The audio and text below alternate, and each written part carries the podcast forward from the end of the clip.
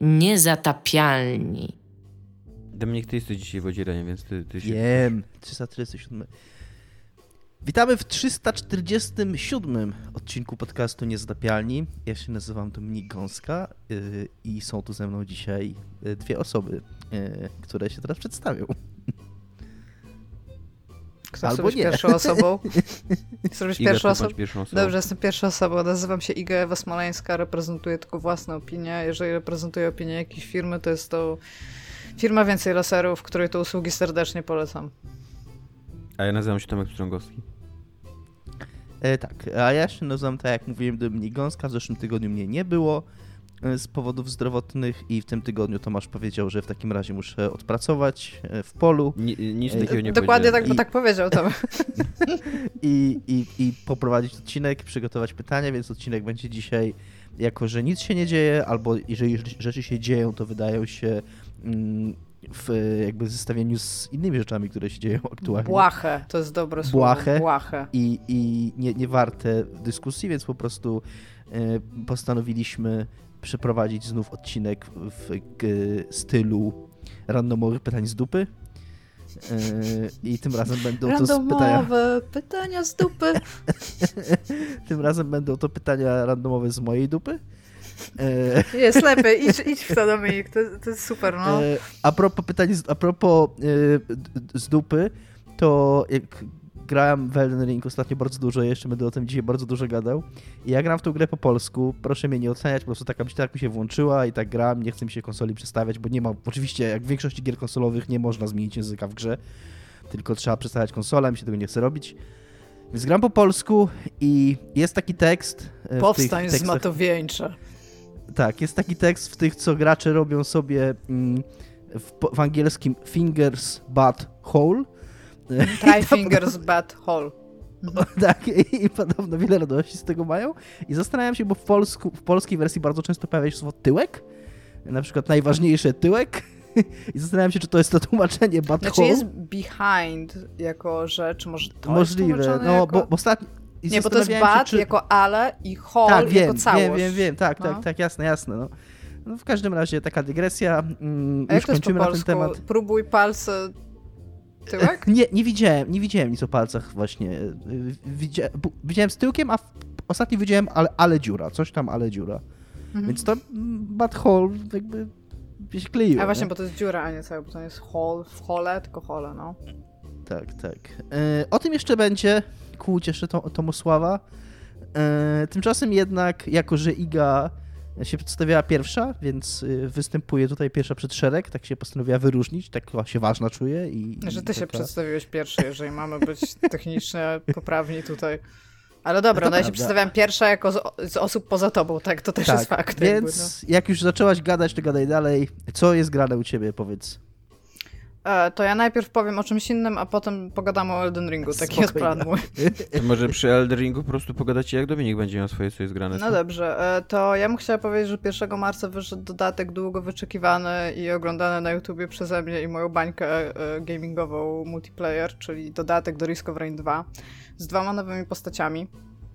I jakby ja jestem najmniej pilna z tych ludzi e, i ja nie odrabiam pracy domowej oglądając wszystkich nowych release'ów na temat wszystkich nowych expansions do gier, w które gram, więc jakby polegam głównie na jakichś screenach YouTube'a, które oni mi podrzucają.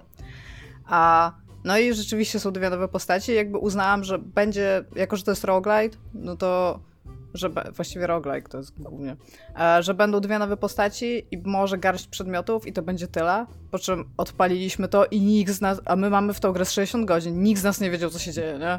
W sensie tam, tam dołożyli tak dużo rzeczy, że to, że my zjedliśmy zęby już na tej grze i pokończyliśmy ją tam milion razy, to w ogóle siedzieliśmy i byliśmy jak, dobra, co to jest, a co tutaj się dzieje? Albo takie po, po prostu mam takie tam filmiki, gdzie jest takie tylko o kurwa, o kurwa, o kurwa, o kurwa. Przepraszam za przekleństwo, ale tak się rozmawia, jak się gra w gry, które są fast-paced. Tak się rozmawia w Tak się rozmawia w grach. najwyraźniej.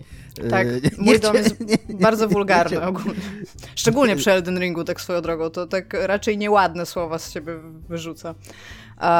Więc e, postanowiliśmy pograć trochę więcej, żeby zobaczyć e, tam, co się dzieje. I e, to są ludzie z Teksasu, którzy robią tą grę. A I co jest takie w ogóle fajne, bo na przykład za oddawanie HP dostajesz pieniądze, co praktycznie pokazuje, jak działa amerykańska służba zdrowia, co nam nie, nie umknęło. A więc e, zaczęliśmy grać i jest, jest mega dużo nowych rzeczy. Oprócz tam chyba tych przedmiotów, chyba w ogóle nowych z 40 i one mają zupełnie inne zastosowania. Takie, e, których po prostu nie było wcześniej, typu, że e, coś daje ci jakiś efekt, a potem znika. Nie, że masz ten przedmiot non-stop, co, co, co jest czymś nowym, bo tego nie było. To przy okazji dodali, jakby cały ten dodatek nazywa się Survivors of the Void i dodali taką nową mechanikę, w której na mapie może pojawić się taka bańka, jakby zainwestowana voidem i twoim zadaniem jest jakby rozwalić wszystkich przeciwników, którzy są zarażeni i oni mają pasożyty i te pasożyty, jak ich rozwalisz, też musisz rozwalić, bo inaczej zarażą kolejnych. Co ci praktycznie blokuje bardzo dużą część areny, gdzie, gdzie musisz być, bo tam są przedmioty, które po prostu możesz podnosić. A zaczęliśmy sobie w to grać, pograliśmy no pewnie z 5-6 godzin. W miarę już ogarnęliśmy rzeczy, aczkolwiek doszedł nowy tryb, który się nazywa Simulacrum co dla mnie nie jest nowym słowem, aczkolwiek dla moich kolegów było, a w którym jeszcze, w który to jeszcze nie grałam, ale to odblokowuje ci tu drugą postać. I ta no, pierwsza nowa postać, która jest, to jest Sniper.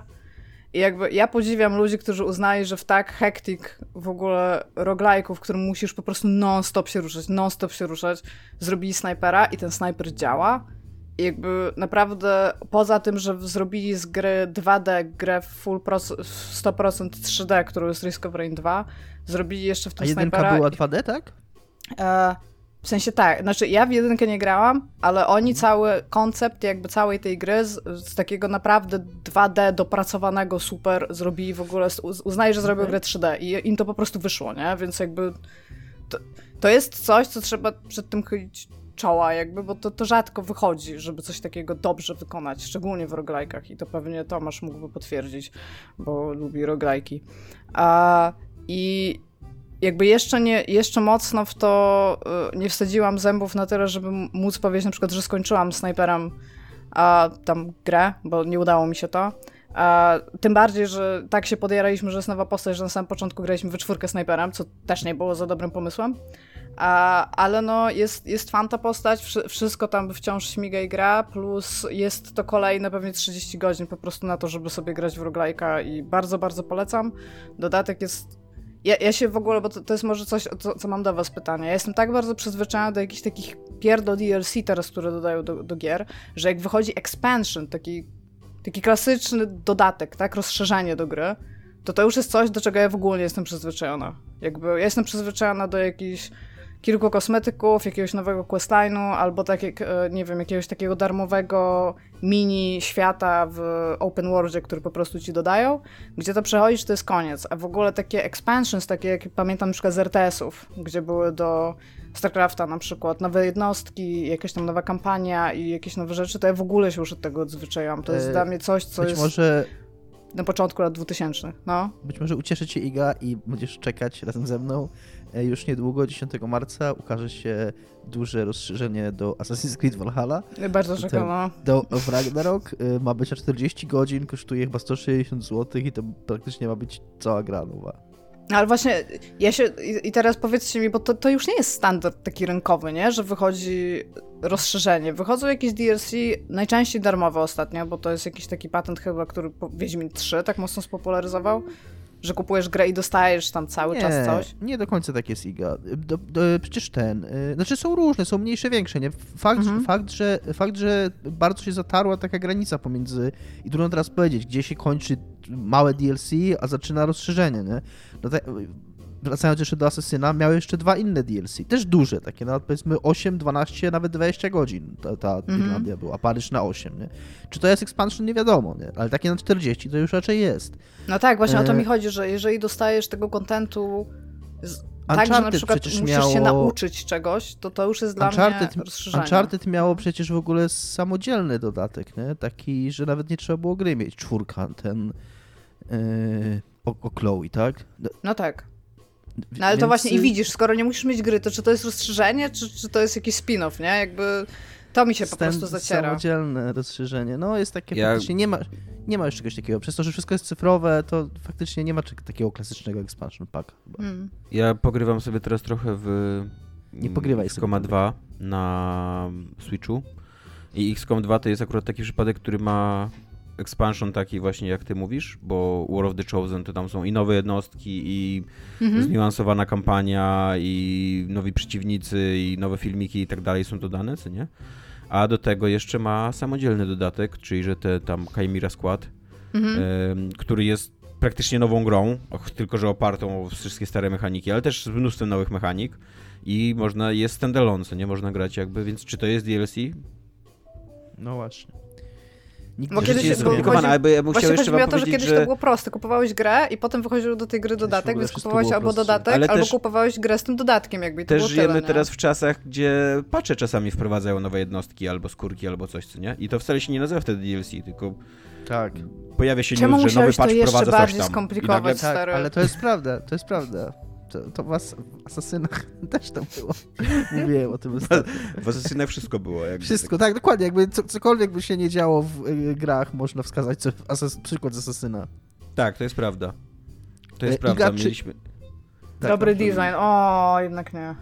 mieliśmy przez. Yy, znaczy ja miałem, ja miałem przez krótką. Ja miałem przez krótki mm, moment taki pomysł, żebyśmy porozmawiali dzisiaj o Ukrainie e, tak niewojennie, tylko po to, żeby pamiętać, że to też taki kraj. Że to kraj jest, rzeczy. nie? Tam, gdzie ludzie Tak. żyją i I, I Dominik powiedział, że on nie, nie, nie za bardzo miałby coś do powiedzenia o game devie na Ukrainie i to jest nieprawda, Dominik, ponieważ Assassiny, wersje pecetowe powstaje, powstawały na Ukrainie. Okej. Nie wiem, czy wszystkie, ale na pewno tam dwójka, trójka i czwórka chyba. Więc, więc tak, to centralnie jakby Assassiny o, o, ogarniają całość jakby game devu na świecie, wszystkich problemów, skomplikowanych jakby tam jakichś strategii, y, studiów, wszystkich narodowości i tak dalej, co nie. Jakby jak za 20 milionów lat przyleci jakaś obca cywilizacja na Ziemię i, e, i będą robili takie, wiesz, archeologiczne wykopaliska a propos ludzkości, to gry wideo będą się równały Assassiny, nie? Jakby oni, jakby to nie będzie tak, że gry wideo to był jakiś gatunek, tylko no mieli taką grę Assassin i po prostu grali w to, jakby.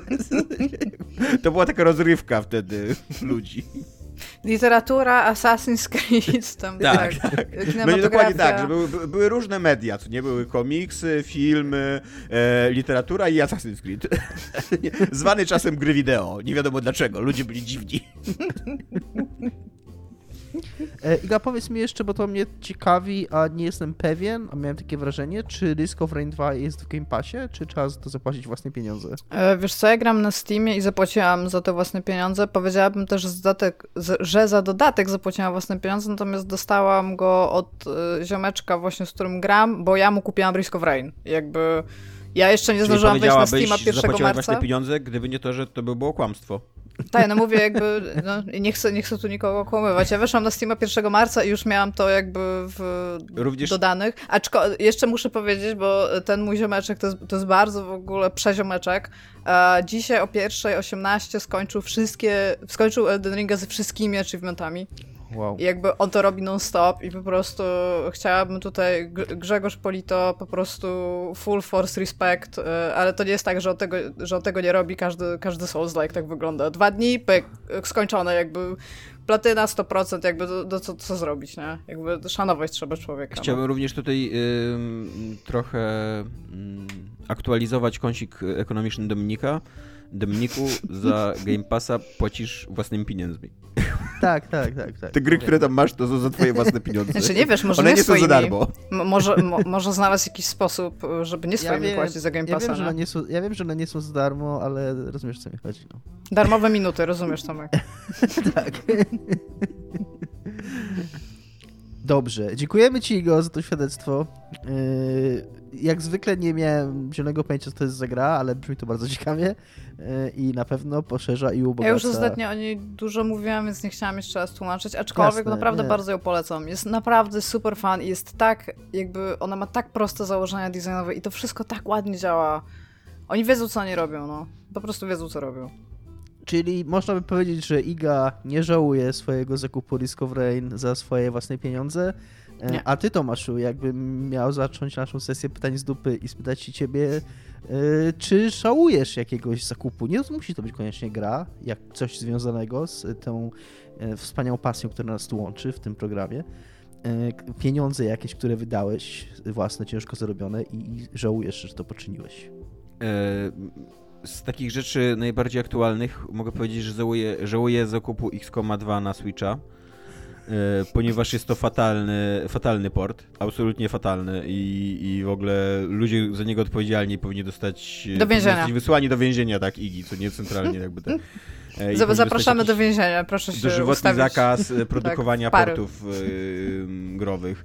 Bo nie dość, że XCOM, XCOM w ogóle nigdy nie był zbyt, zbyt dobrym grą technicznie jakby, co nie zawsze mieli mnóstwo gliczy i, i wszystkie te XCOMy zawsze mają dużo mieli gliczy. Mieli 86% i... na to, żeby, żeby szło dobrze i... No, nie no, to, to, to, nie jest glitch, to jest jakaś tam ich decyzja designerska, że, że te procenciki działają to miało być tak, śmieszne, działają, nie? Tomek. Musisz Śmiej się. ostrzegać Iga, jakby to... Jeżeli chcesz być zabawna. Albo zacznij być zabawna po prostu, jeżeli chcesz być autentycznie zabawna. Burn. e, ale Halo tak, Kraków, ale ten, ten, oddział poparzeń. Ten port na Switcha jest w fatalnym stanie. Na szczęście dałem za niego tylko 20 zł, więc nie jest to jakaś decyzja, której strasznie żałuję. No ale są centralnie takie rzeczy, że tam loading screeny się zawieszają i nie wiesz, czy gra się jeszcze loaduje, czy już nie. A nie ma paska postępu, bo po co, co nie, więc, więc nie wiesz, co coś, coś tam się dzieje. Że cię crashuje, wywala cię z gry, że no, że tam się do, doczytują rzeczy strasznie długo, że jest y, downgrade, downgrade graficzny, jest po prostu bardzo brzydko zrobiony. Jakby ja rozumiem, że trzeba go było zrobić, ale można to zrobić dobrze, można to zrobić źle. Tu jest zrobiony bardzo źle, jakby bardzo, bardzo brzydka gra sprzed 7 lat, teraz wygląda jeszcze brzydziej, co nie? E, więc, więc słabo. No ale jest to XCOM 2 i w końcu mam ten War of the Chosen, więc chyba będę w to grał. E, więc tak do końca nie żałuję tego zakupu, zwłaszcza, że tak jak mówiłem, 20 zł. E, ale z takich zakupów historycznych, których trochę żałuję, a trochę nie żałuję, E, to już chyba to kiedyś opowiadałem w jakimś tam dawnym, bardzo dawnym odcinku Nieszczyt Zagrywek, że kupiwszy sobie yy, X, nie X 360, Xboxa 360, kupiwszy sobie Xboxa 360, yy, wszedłem w posiadanie gry, która się nazywa Alone in the Dark 2008. Eee, ja nie znam tej historii, czy możesz się opowiedzieć? Też nie pamiętam. No, to, to, to już to, to, jest koniec jakby tej historii. Jakby, y, ja byłem kiedyś, byłem kiedyś fanem marki Alone in the Dark y, y, i ta marka została przez Atari wskrzeszona w 2008 roku.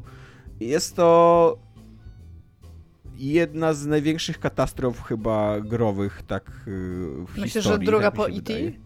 Co? Myślisz, że druga po E.T.? No nie, no, nie, nie, nie wiem, czy takich rozmiarów jako finansowych i tak dalej, ale fatalna jest ta gra i jest, jest fatalnie zrobiona, chyba nikt jej nie kupił poza mną, e, podejrzewam, tam Matari mi taki dyplom wysłało, że tam dzięki za wsparcie. e, i, I wiecie, no e, to jest tak, że jak tam, jak ja kupowałem Xbox 360, to to był taki mój triumfalny powrót, powrót do grania, co nie, taki, że o, że znowu będę grał w gry i tutaj o, Elon Dark i tak szczerze mówiąc to nie bardzo, e, nie bardzo się przyglądałem jakimś recenzjom, ani nic takiego, tylko po prostu wziąłem i kupiłem tą grę. Pamiętam, że y, ja się o niej dowiedziałem w ogóle, bo y, u nas w mieszkaniu takim studenckim przy kiblu ktoś zostawił magazyn Maxim, taki dla prawdziwych mężczyzn, co lubią cyski. I tam było Alone in the Dark 2008 I tam była taka recenzja, taka, ta, taka recenzja na jakiś taki akapit, co nie, jak jest w takich lifestyle'owych magazynach czasem, no. nie? Tam otwieram, o, Alone in the Dark, kurde, na Xboxa, co nie? No dobra, sprawdzimy. Zwłaszcza, że ta recenzja była bardzo pozytywna. Nie w Maximie. Ten jeden akapit taki był. I, i no, chyba, chyba rozumiecie, jakby każdy ma takie uczucie, jak, jak kupuje sobie nowy sprzęt, że ma taki entuzjazm do gier, nie? I tak, okej, okay, no wchodzę, wchodzę w Alone Dar. I jest, jest żerująca ta gra, jest fatalna, nie da się jej przejść. Znaczy, da, da się ją przejść, ale tak um, ucząc się każdej mechaniki od nowa na każdej planszy tak naprawdę, bo te mechaniki nie działają e, fabularnie i jest, jest, do dupy i nie ma nic wspólnego z oryginałami e, tymi starymi. I no, no, no jest, to, jest to jedna wielka katastrofa po prostu, taki, taki gigantyczny clusterfuck, jeżeli chodzi o, o, o gierkowanie. E, I trochę to przygasiło mój entuzjazm do, do gier wideo. Wtedy jakby to nie był najlepszy moment, żebym się nadział na takie gówno. E, i, I tak, i... Znaczy, to, właśnie to, tak czy mówię. to była ostatnia gra, w którą grałeś? Z jednej strony trochę żałuję, że kupiłem tą grę, e, bo, ponieważ pieniądz. E, ja jej nawet nie skończyłem, e, ale z drugiej strony trochę się cieszę, że mam doświadczenie, bo wydaje mi się, że tak jak mówię, no tam Może to nie było tak, że ja ją kupiłem tylko, ale tam no, może pięć osób ją kupiło, więc mam unikalne doświadczenie gierkowo-wideowe, bo podejrzewam, że nikt z was na przykład nie grał w Alonie Dark 2008. Nie, nawet tak szczerze ci powiem, że jakbyś się mnie zapytał, czy wyszła taka gra, to bym była sceptyczna. No właśnie, No. więc, e, więc y, no... tak, to były, to były czasy, to, to był 2008 rok, więc to były jeszcze czasy takiego głębokiego, kurde, podejścia do recenzowania gier na poziomie, y, że jak tam gra poniżej 7 na 10, to już w ogóle nie działa, co nie? I ona ma średnią ocen na Xboxa 58 na 100. I Destructoid dał jej 3,5 na 10. Ale na przykład Edge dał jej 7 na 10, co... albo Eurogamer dał jej 7 na 10, więc tam ludzie popełniają e- błędy w Edge'em się nie zdziwiłam, ale Eurogamer? Tak. Może Ludzie trzeba do nich popełniają błędy napisać, czy nie chcą zmienić tej recenzji. A, a IGN dał, y, angielska wersja dała 7 na 10, australijska wersja dała 5,9 na 10, a amerykańska wersja dała 3,5 na 10. Więc y, jak wychodzi na to, że y, oceny są różne tej gry. Ja bym jej dał tak uczciwe 2 na 10, jakby odpala się i, i tyle, i kropka. E, Czekaj, więc to co to był- jest 1 na 10? Nie odpala No się. 1, 1 na 10 to jest nie odpala się. A 0 na 10? Mam płytę, mam, Nie ma 0 na 10. nie ma 0 musi na być, 10. musi być 0 na 10. Ży musimy żyć w świecie, gdzie 0 na 10 też jest a thing. Gra nie No wyszła, 0 na nie, 10 nie jest na istnieje. Zapłaciłem za grę i dostałem wpierdol od sprzedawcy, co nie? I nawet nie mam płyty w domu, żeby ją trzymać, nie. Recenzenci mają trudno, no, w życiu. E, więc tak, więc... Y... A, i jeszcze y, właśnie tutaj sobie przyglądam te oceny i tutaj trafiłem jeszcze na taką ciekawostkę, że y, gra była tak źle recenzowana, że Atari zaczęło grozić w ogóle pozwami y, y, różnym... Z tej klasy Atari, no. Tak, różnym y, publikacjom, czyli nie wiem jak to powiedzieć po polsku. No, Portalom, zakątkom internetowym, co niektóre. Nie, E, no, więc tak, więc też zdaniem, jeszcze było- Moim zdaniem publikacja w takim sensie jak najbardziej Tak? funkcjonuje w języku polskim.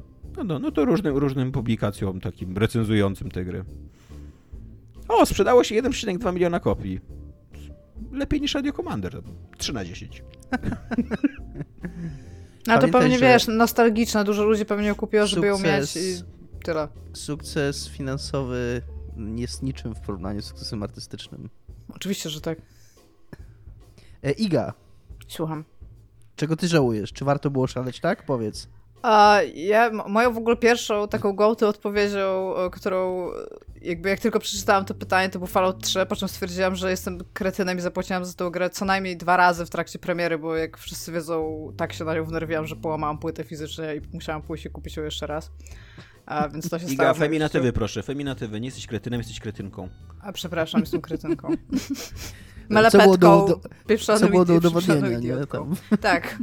A po czym stwierdziłam, że dobra, zapłaciłam za tę grę dwa razy, jestem frajerem. A, ale nie, była gorsza gra, moim Frajerką. zdaniem. A, frajerką, przepraszam, była gorsza gra. A, I e, to może zabrzmieć e, jakby, jakbym tutaj chciała kontrowersję, ale jakby my, myślę o tym i Dajesz w, kontrowersję good. w, Dobre w Idze teraz to się kontrowersje. zgadza i to jest The Last of Us 2. Bum.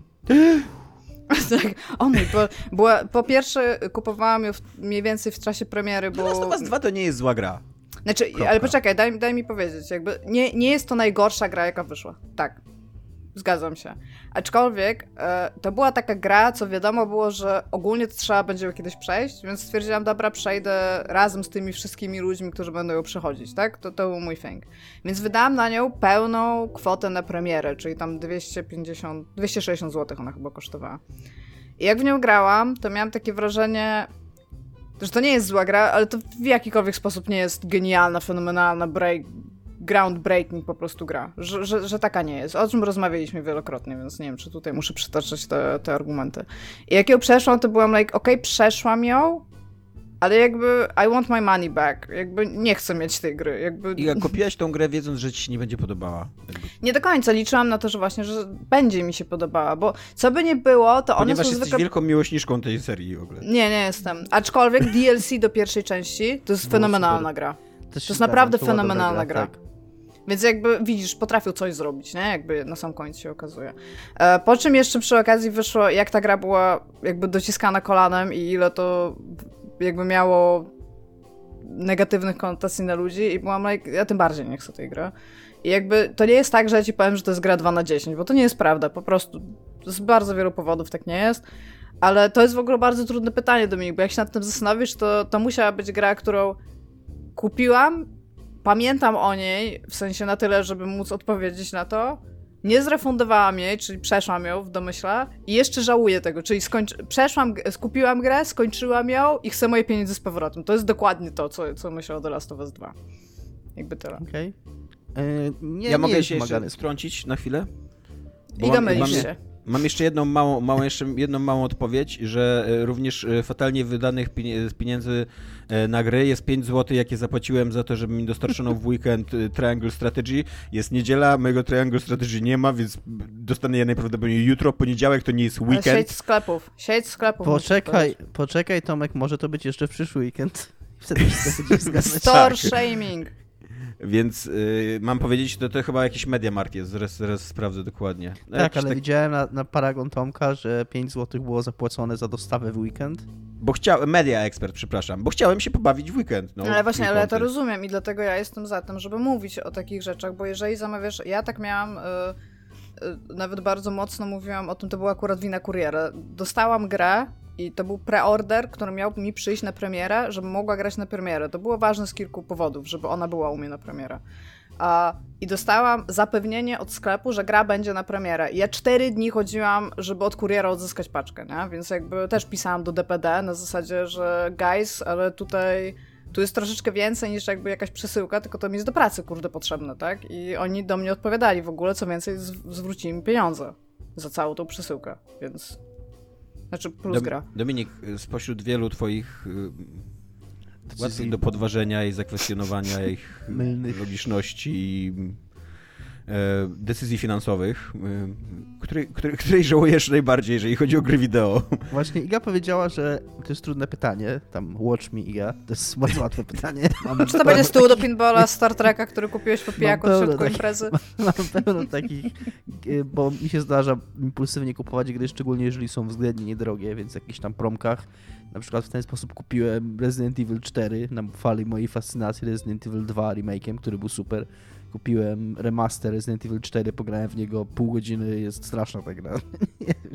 ja doceniam jej wpływ na e, współczesne gry wideo, ale... W sensie za bardzo nostalgii... się boisz, żeby grać w nią dalej, jest straszna. Nie, ona nie rozumiem. jest straszna, ona jest, bez nostalgii się w to nie da grać. Chciałbym e... przypomnieć, że y, za pełną cenę też również często popełniasz... Y... Tak, tak. Yy, ale yy, Błędy też podobnie, finansowe. podobnie kupiłem też Red, Red Dead Redemption jakiś dawno temu z takim założeniem. Ale jedynka. Tak, tak. Po, przejś, po przejściu dwójki kupiłem, że o, że to, to, się tak fajnie łączy, że skończę, skończę dwójkę, będę grał w jedynkę. I też odpaliłem tą jedynkę i kurwa nie chcę się w to grać. No, nie skończyłem tej gry nigdy, ale już jej nie skończę. No. Jakby takie oszukiwanie się, że ją skończę. I to jest takie, wiesz, że mam taki trochę wyrzut sumienia, że czuję, że powinienem ją mieć zaliczoną, więc ją kupiłem i tam pograłem godzinę może i jak znowu musiałem te owce zaganiać, to po prostu wszystko opadło i stwierdziłem, że w dupie to mam i, nie będę tego robił znowu. Yy, więc nie przeszedłem tej gry i już nie przejdę. Więc dużo mam takich historii, ale tu ostatecznie zdecydowałem się pójść taką drogą podobną do tego, jak Tomek by się decydował, nawet bardziej się cofnąć w czasie, do moich nastolet... nastoletnich lat, nastolenstwa mojego. 18 lat chyba wtedy miałem, sprawdzałem przed chwilą. E, był to rok 2001 i gra nazywała się Emperor, Emperor Battle for Dune. E, ja miałem całe moje dzieciństwo i, i, i nastolectwo takie duże, e, dużą miłość do RTS-ów, ale tak, RTS-ów jako rozumianych jako gry fabularne dla pojedynczego gracza. Tak po prostu kampanię przechodziłem. Lubiłem Command Conquery, te wszystkie przerywiki filmowe i ten taki gameplay, który polegał na tym, że budujesz mm, cały ekran czołgów i nimi wjeżdżasz do bazy przeciwnika i to na tym polega strategia w tych grach. Nie? I, i, i wszystkie red alerty i tak dalej. Więc, więc y, w Dune też grałem jedynkę, dwójkę, te stare, na, starych, na starym jeszcze PC-cie. Więc jak wyszła ta, wyszedł ten Emperor, to miałem takie, o, że teraz sobie wychodzi taka nowa gra i sobie teraz kupię i ma tam, na, na, chyba trzech płytach była, e, dla każdej frakcji miała osobną płytę, jakieś tam w ogóle wyciskane przelewniki filmowe i kurna, chyba przeszedłem trzy misje Atrydami w tej grze. A, a wtedy kupić, kupić oryginalną grę sobie za własne jakieś tam kieszonkowe czy pieniądze na urodziny, no to był taki naprawdę kurna wydatek, że, że to się nie, nie zdarzało na co dzień. Mm. I miałem z tą grą przy okazji problemy, bo dostałem po- połamaną płytę, y, która mi się, y, którą musiałem 1 na wymieniać. 10 recenzję bym napisał. Później jeszcze, później jeszcze się okazało, że, że jakiś... Czy, czy, czy biłeś się ze sprzedawcą, bo to jest ważne, czy jeden, czy zero. E, Później jeszcze e, tam w ogóle miał taką historię, mm, ale nie wiem, czy będę to opowiadał. Może nie, nieważne. Dobra, ale co, Yy. zwrócili ci tą jedną pojedynczą płytę? tak, Bo- tak, tak, okej. wymienili mi ją, wymienili mi ją w sklepie, tak, tak, w Mediamarkcie. E, I e, miałem jakiś problem z dźwiękiem w tej, w tej grze, że jakieś tam się problemy z, z, z, jakością dźwięku, z jakością dźwięku miałem. Też mi to, akurat walczyłem z tymi miesiącami, e, liczyłem na to, że jakieś patche to poprawią i w końcu po paru miesiącach cudownie się to naprawiło. I jak w końcu już takie było ok, wszystko to już za mną, teraz mogę pograć w tą grę tak jak się należy, to kurwa mi się znudziła po, mówię, po paru misjach i, i wydaje mi się, że, że już po prostu nie chcę powiedzieć wyrosłem, ale, ale miałem chyba, jakby nasyciłem się RTS-ami i, i rozumianymi w ten sposób, chociaż chyba nie do końca. Może, fakt, może to po prostu była kiepska gra, bo Warcrafta 3 pamiętam, super mi się podobało Warcraft 3, jak takie właśnie doświadczenie fabularne, kampanijne. Więc, y, a to jeszcze był Westwood przy okazji, ja w ogóle kochałem tam, byłem Team Westwood Oj, od zawsze. nie? Tak, nieodżałowany do dzisiaj. Do nieodżałowany, tak. No ale ten Imperial jakoś, jakoś nie wyszedł chyba im. Coś, coś tam nie pykło do końca. Oni tam próbowali trochę w filmikach nawiązywać stylistyką do tej wersji Lyncha kinowej. Nie wydaje Nie mi się wiem, też, Dominik, chyba było. trochę internet się z tobą nie zgadza, że to była zła gra, bo na Metacriticu patrząc w tym momencie ma 79, e, jakby ten, no to okej, nie jest może najlepsza, aczkolwiek user score ma 8.3, więc jest to jakiś kult classic, jak większość gier Westwoodu w Być sumie, może. Znaczy ja nie, nie, nie uważam, że to jest zła gra, ale, ale żałowałem po prostu dlatego, że coś mi, coś mi nie, nie, nie pykło. I jakoś tak z różnych... Splot wypadków taki był, że że jakoś nie mogłem w nią grać na początku, a później jak zacząłem w nią grać, no nie wiem, czy te oczekiwania, czy już po prostu mi się entuzjazm wy, wyczerpał i bardzo mało grałem w tą grę. Więc nie było to mądre. Ja widzę tak wizualnie, że ona jest silnie inspirowana StarCraftem, jak się na nią patrzę tutaj, więc jakby... Ma, mam ciarę w kręgosłupie, o tak. No. Co będziesz grać? Ja teraz jestem akurat e, bardzo mocno w podwórku Westwood, bo sobie kupiłam na takim kliencie, nie wiem czy pamiętacie, że Origins jeszcze istnieje, jest cały zestaw Command and Conquer. I stwierdziłam, przechodzę wszystko od początku i nawet streamowałam. Przechodziłam e, pierwsze, pierwsze misje pierwszego Command and Con- Conquer grając nodem. Co mi się podoba, bo to są not terrorists. Not terrorists. Super mi się podoba. Wszystkie przerywniki filmowe mega i tam się super bawię, ale to jest, te, te strategie pierwsze one są jeszcze głupie jak but po prostu. Wszystko co tam się dzieje jest takie wolne i nie ma większości... Ja wiesz, ja gram w pierwszą część, pamiętając głównie późniejsze, nie? Więc połowy z tych funkcjonalności, które oni dodali, to nie ma w tej pierwszej części, przez to to wszystko trwa milion. Ale tak, no Westwood Studios wciąż nieodżałowane. Też jestem fanką Westwoodu. Tak. Tomku, Tak. e, pozostając w temacie rozczarowań i tego, jak e, czasami coś chcemy lubić, ale nie lubimy, albo coś lubimy, albo jesteśmy igą po prostu i po prostu nasze życie to rozczarowanie. Nie, ja jestem czymś, co jest dla ciebie rozczarowaniem i czymś, czego nie lubisz, Dominik. Dlaczego? Nie wiem, cała historia jest? naszej znajomości w WPPL jest? to pokazuje. Lu- lubię cię, cenię i jesteś bardzo ważną częścią mojego życia. E, Tomku, jaką grę byś chciał lubić, ale nie potrafisz z jakiegoś powodu? E, Jest to gra Final Fantasy Tactics. Okej, Ja interesujące. myślałam, że Eee, lubisz. Nie, Final Fantasy Tactics, znaczy... No nie, nie lubię, no. Y, Próbowałem w nią grać trzy razy. Fakt jest taki, że próbowałem w nią grać e, x lat po jej premierze, że nie grałem w nią na, na, na, na, na czas premiery. Ona się moim zdaniem źle zestarzała. Jest dzisiaj dosyć toporna i mm, no i taka nadmiernie skomplikowana. To jest taki design w starym stylu, że tam im więcej rzeczy będziesz miał do kliknięcia i im więcej tabelek się tam rzucimy na twarz i tak dalej, to tym głębsza to jest strategia, a, a tak nie jest. tutoriale, tutoriale składające się ze ścian tekstu do czytania. Tak, dokładnie.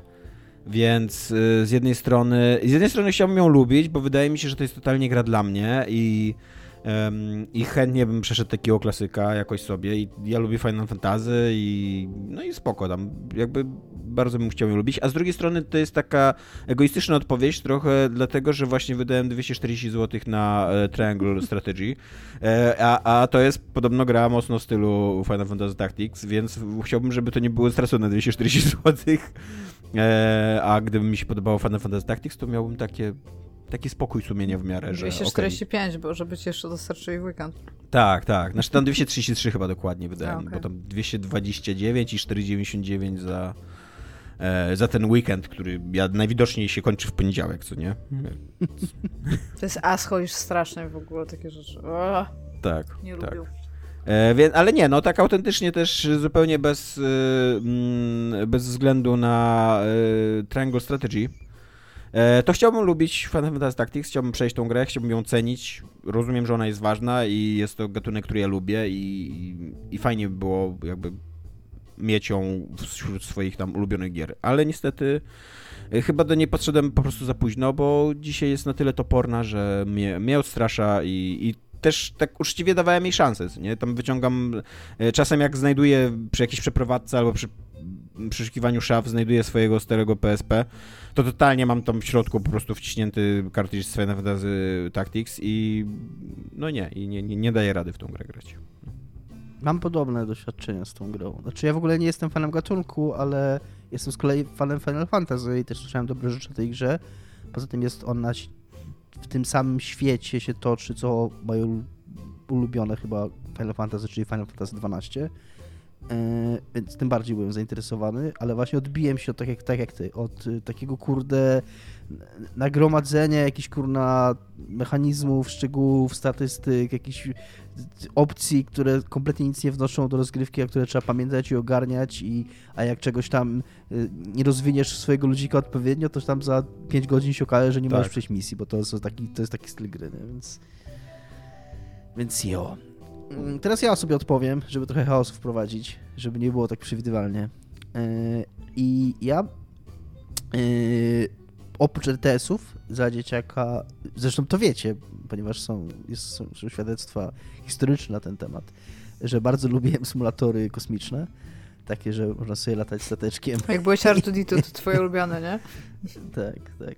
E, więc wszystkie te TIE Fightery, X-Wingi i, i miałem taką zawsze wchodząc już właśnie podobnie jak Tomek w, w konsolę wraz z Xboxem 360, tak na poważnie, chociaż nie no, w sumie wcześniej kupiłem PS2, ale to PS2 to było takie, jeszcze miałem na niego kilka gier, tam kilka klasyków, które przeszedłem, ale tak faktycznie na poważnie, że tam już było kupowanie gier i takie już śledzenie nowości, to był Xbox 360, bo ja kupiłem PS2 pod koniec cyklu życia, więc tam tylko kupowanie klasyków mi zostało tak naprawdę, bo już wtedy były tylko klasyki na tą konsolę.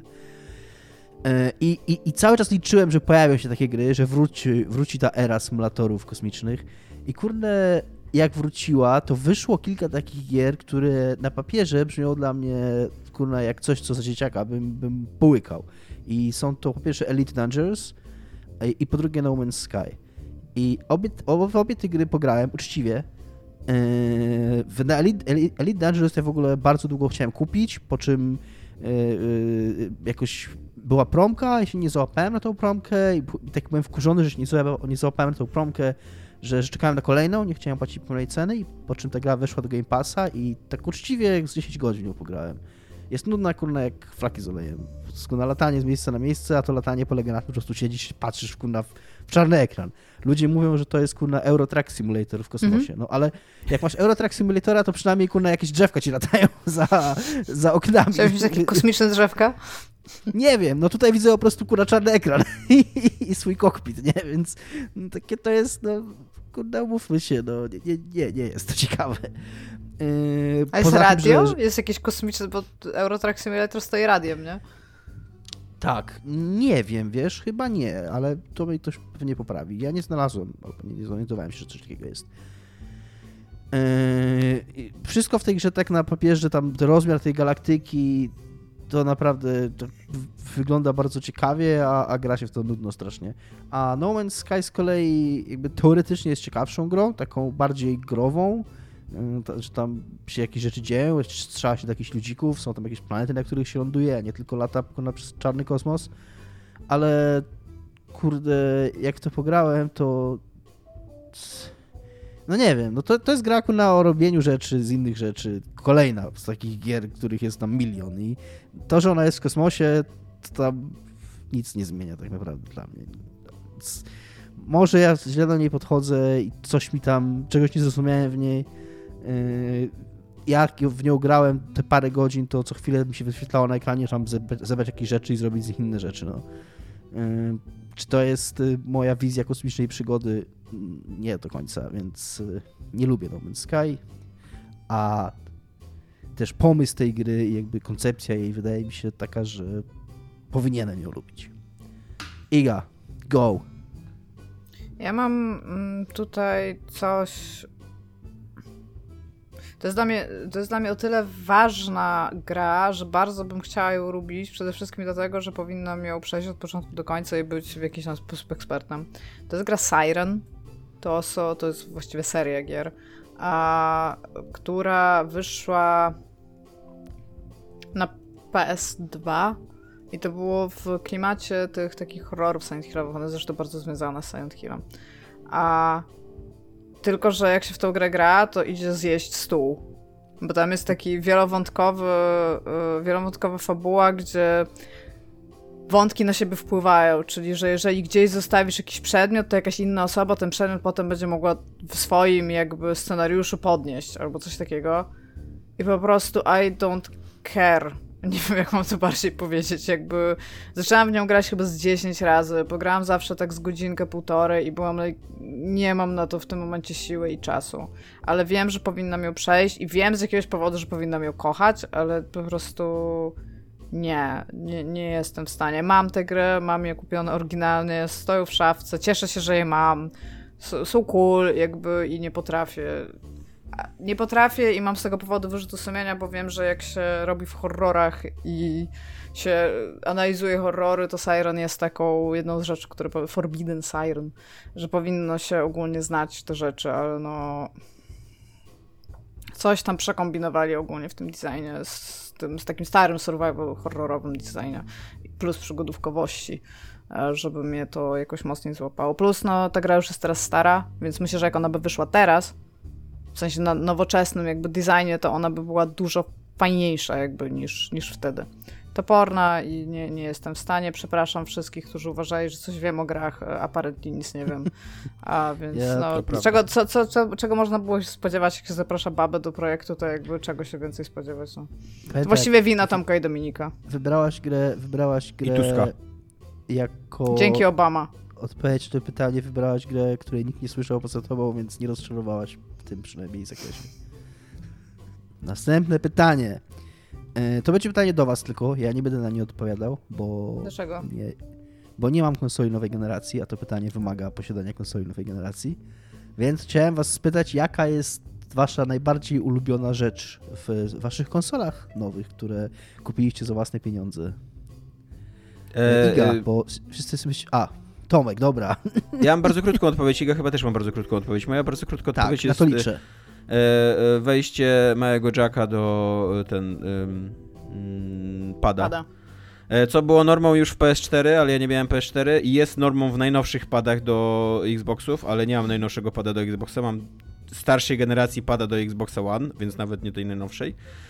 A to jest absolutnie w ogóle, to powinno być po prostu konieczność, jeżeli wypuszczasz jakikolwiek też chciała tutaj To jest e, game changer, co nie, jakby, że tam po, po prostu podłączasz słuchawki. Ja bym chciała tutaj pokopać trochę leżącego i powiedzieć, że w ogóle to wejście do tych starych padów Xboxowych, tych, tych nowych starych padów Xboxowych jakby, to jest w ogóle, to jest coś, co wygląda jakby to było jakieś włącze do monitora starej generacji. W sensie już ten kabel wygląda na jakiś super przestarzały, nie?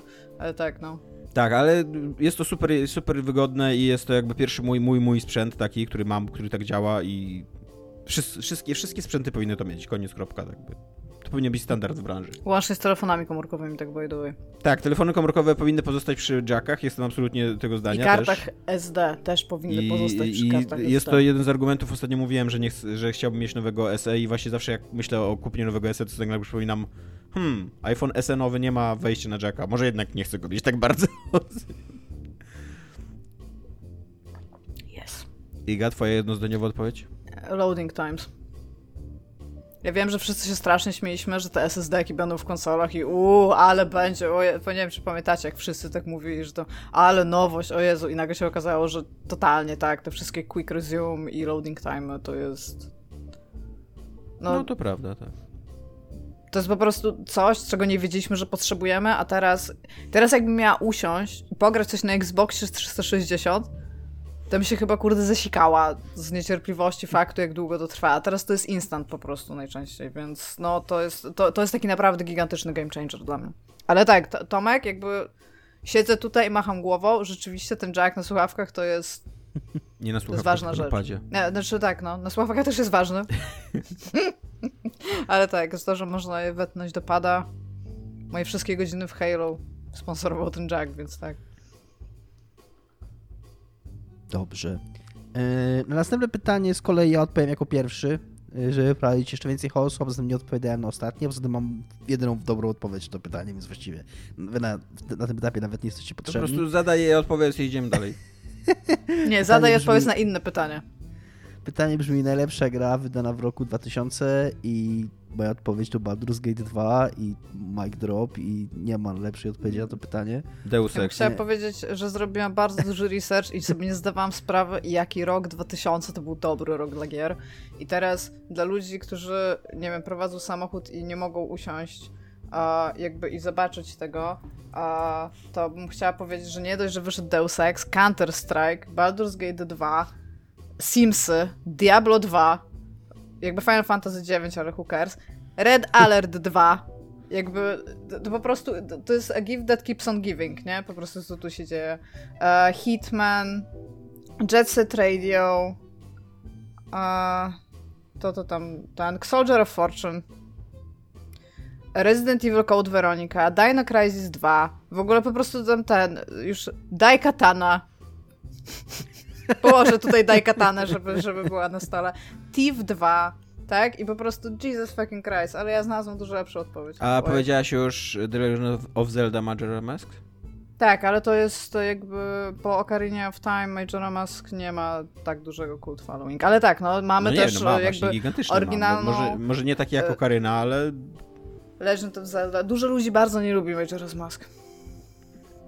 Ale tak, tak, no też wyszło, jakby tak, no jakby nie, nie powiem, że nie wyszło, bo to, Total War Shogun, jakby jeden ze sławniejszych Total Warów. No dobra, Iga, jedna, jedna, jeden przytył Tony Hawk's Pro Skater 2, for fuck's sake. American Magisalis jeszcze wyszło. Tony Hawk's Pro Skater 2. Deus Ex. Kropka, po prostu. Wszystko dobre odpowiedzi. Moim zdaniem tak. się powinniśmy bić o to, ale nie spodziewałam się, bo tak po prostu byłam. Co wyszło w 2000 roku? I tak wiecie, po 97, 98, bardzo silnych latach, jeżeli chodzi o giereczki. Nagle jest ten rok 2000 i byłam like, wyszedł Killer jako film. Okej, okay, nie? Ważne. Wiem, że teraz będzie Matrix, z Matrixem Killer. A, I tak, o jeszcze Paper Mario w ogóle wyszło. I tak zaczęłam patrzeć w to i tak, Jesus Christ, po prostu wszystko wyszło w roku A 2000. A czemu akurat nie? Dominiku o rok 2000 zapytałeś ze wszystkich lat, które mogłeś zapytać? Nie wiem, tak po prostu strzeliłem. Bo wydawało mi się, że nie biliśmy takiego pytania, że często pytaliśmy właśnie o 97 czy coś takiego. 2007, 97. 2007 jeszcze był taki. No, to jest A, takie, tak, takie tak. mocne lata. Że, że nie pytaliśmy o 2000, a po prostu taki przełom, przełom tysiącleci, ostatni rok tamtego tysiąclecia, e, też ważny czas dla nas, dla nas przynajmniej dla Pamiętacie... mnie Tomka życiowo, bo to jest takie nasza początek naszej dorosłości.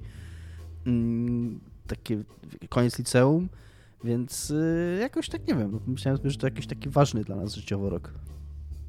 Pamiętacie ten błąd, który miał być? Year 2K? No. bardzo nas orało, co? Bardzo po prostu. Ale tam bardzo dużo pieniędzy włożono w zapobieżenie temu, więc to nie jest tak do no końca, tak, że, tak, że tam by ja się nic nie wydarzyło. Ja tylko, że, że ta panika mi się tak przypomina, że o mój Boże i te wszystkie jakieś tam, że giełda upadnie i że będzie najgorzej po prostu. E, Iga, Słucham. Y, gdybyś miała powiedzieć, y, y, postawić się w roli kulturalnego człowieka, takiego obytego, światowego. Trudno będzie. No. Wchodzącego, wiesz, na co dzień w marynarce i tam jakieś grasonce, czy w czym tam baby chodzą. I, i w tam... takich garniturach jak, jak e, Skali z X-Files chodzimy. tak, tak, tak. To postaw się w roli takiego człowieka i jaka seria gier według ciebie taki kulturalny człowiek wstyd byłoby, gdyby lubił i znał i cenił? Znaczy znał to może nie, ale, ale Aha. Ja mam na prosto to mówiąc, bardzo... bardzo jaka seria odpowiedź. gier, jaką serię gier y, to wstyd lubić i cenić? Znaczy, e, ja tutaj jak- jakby.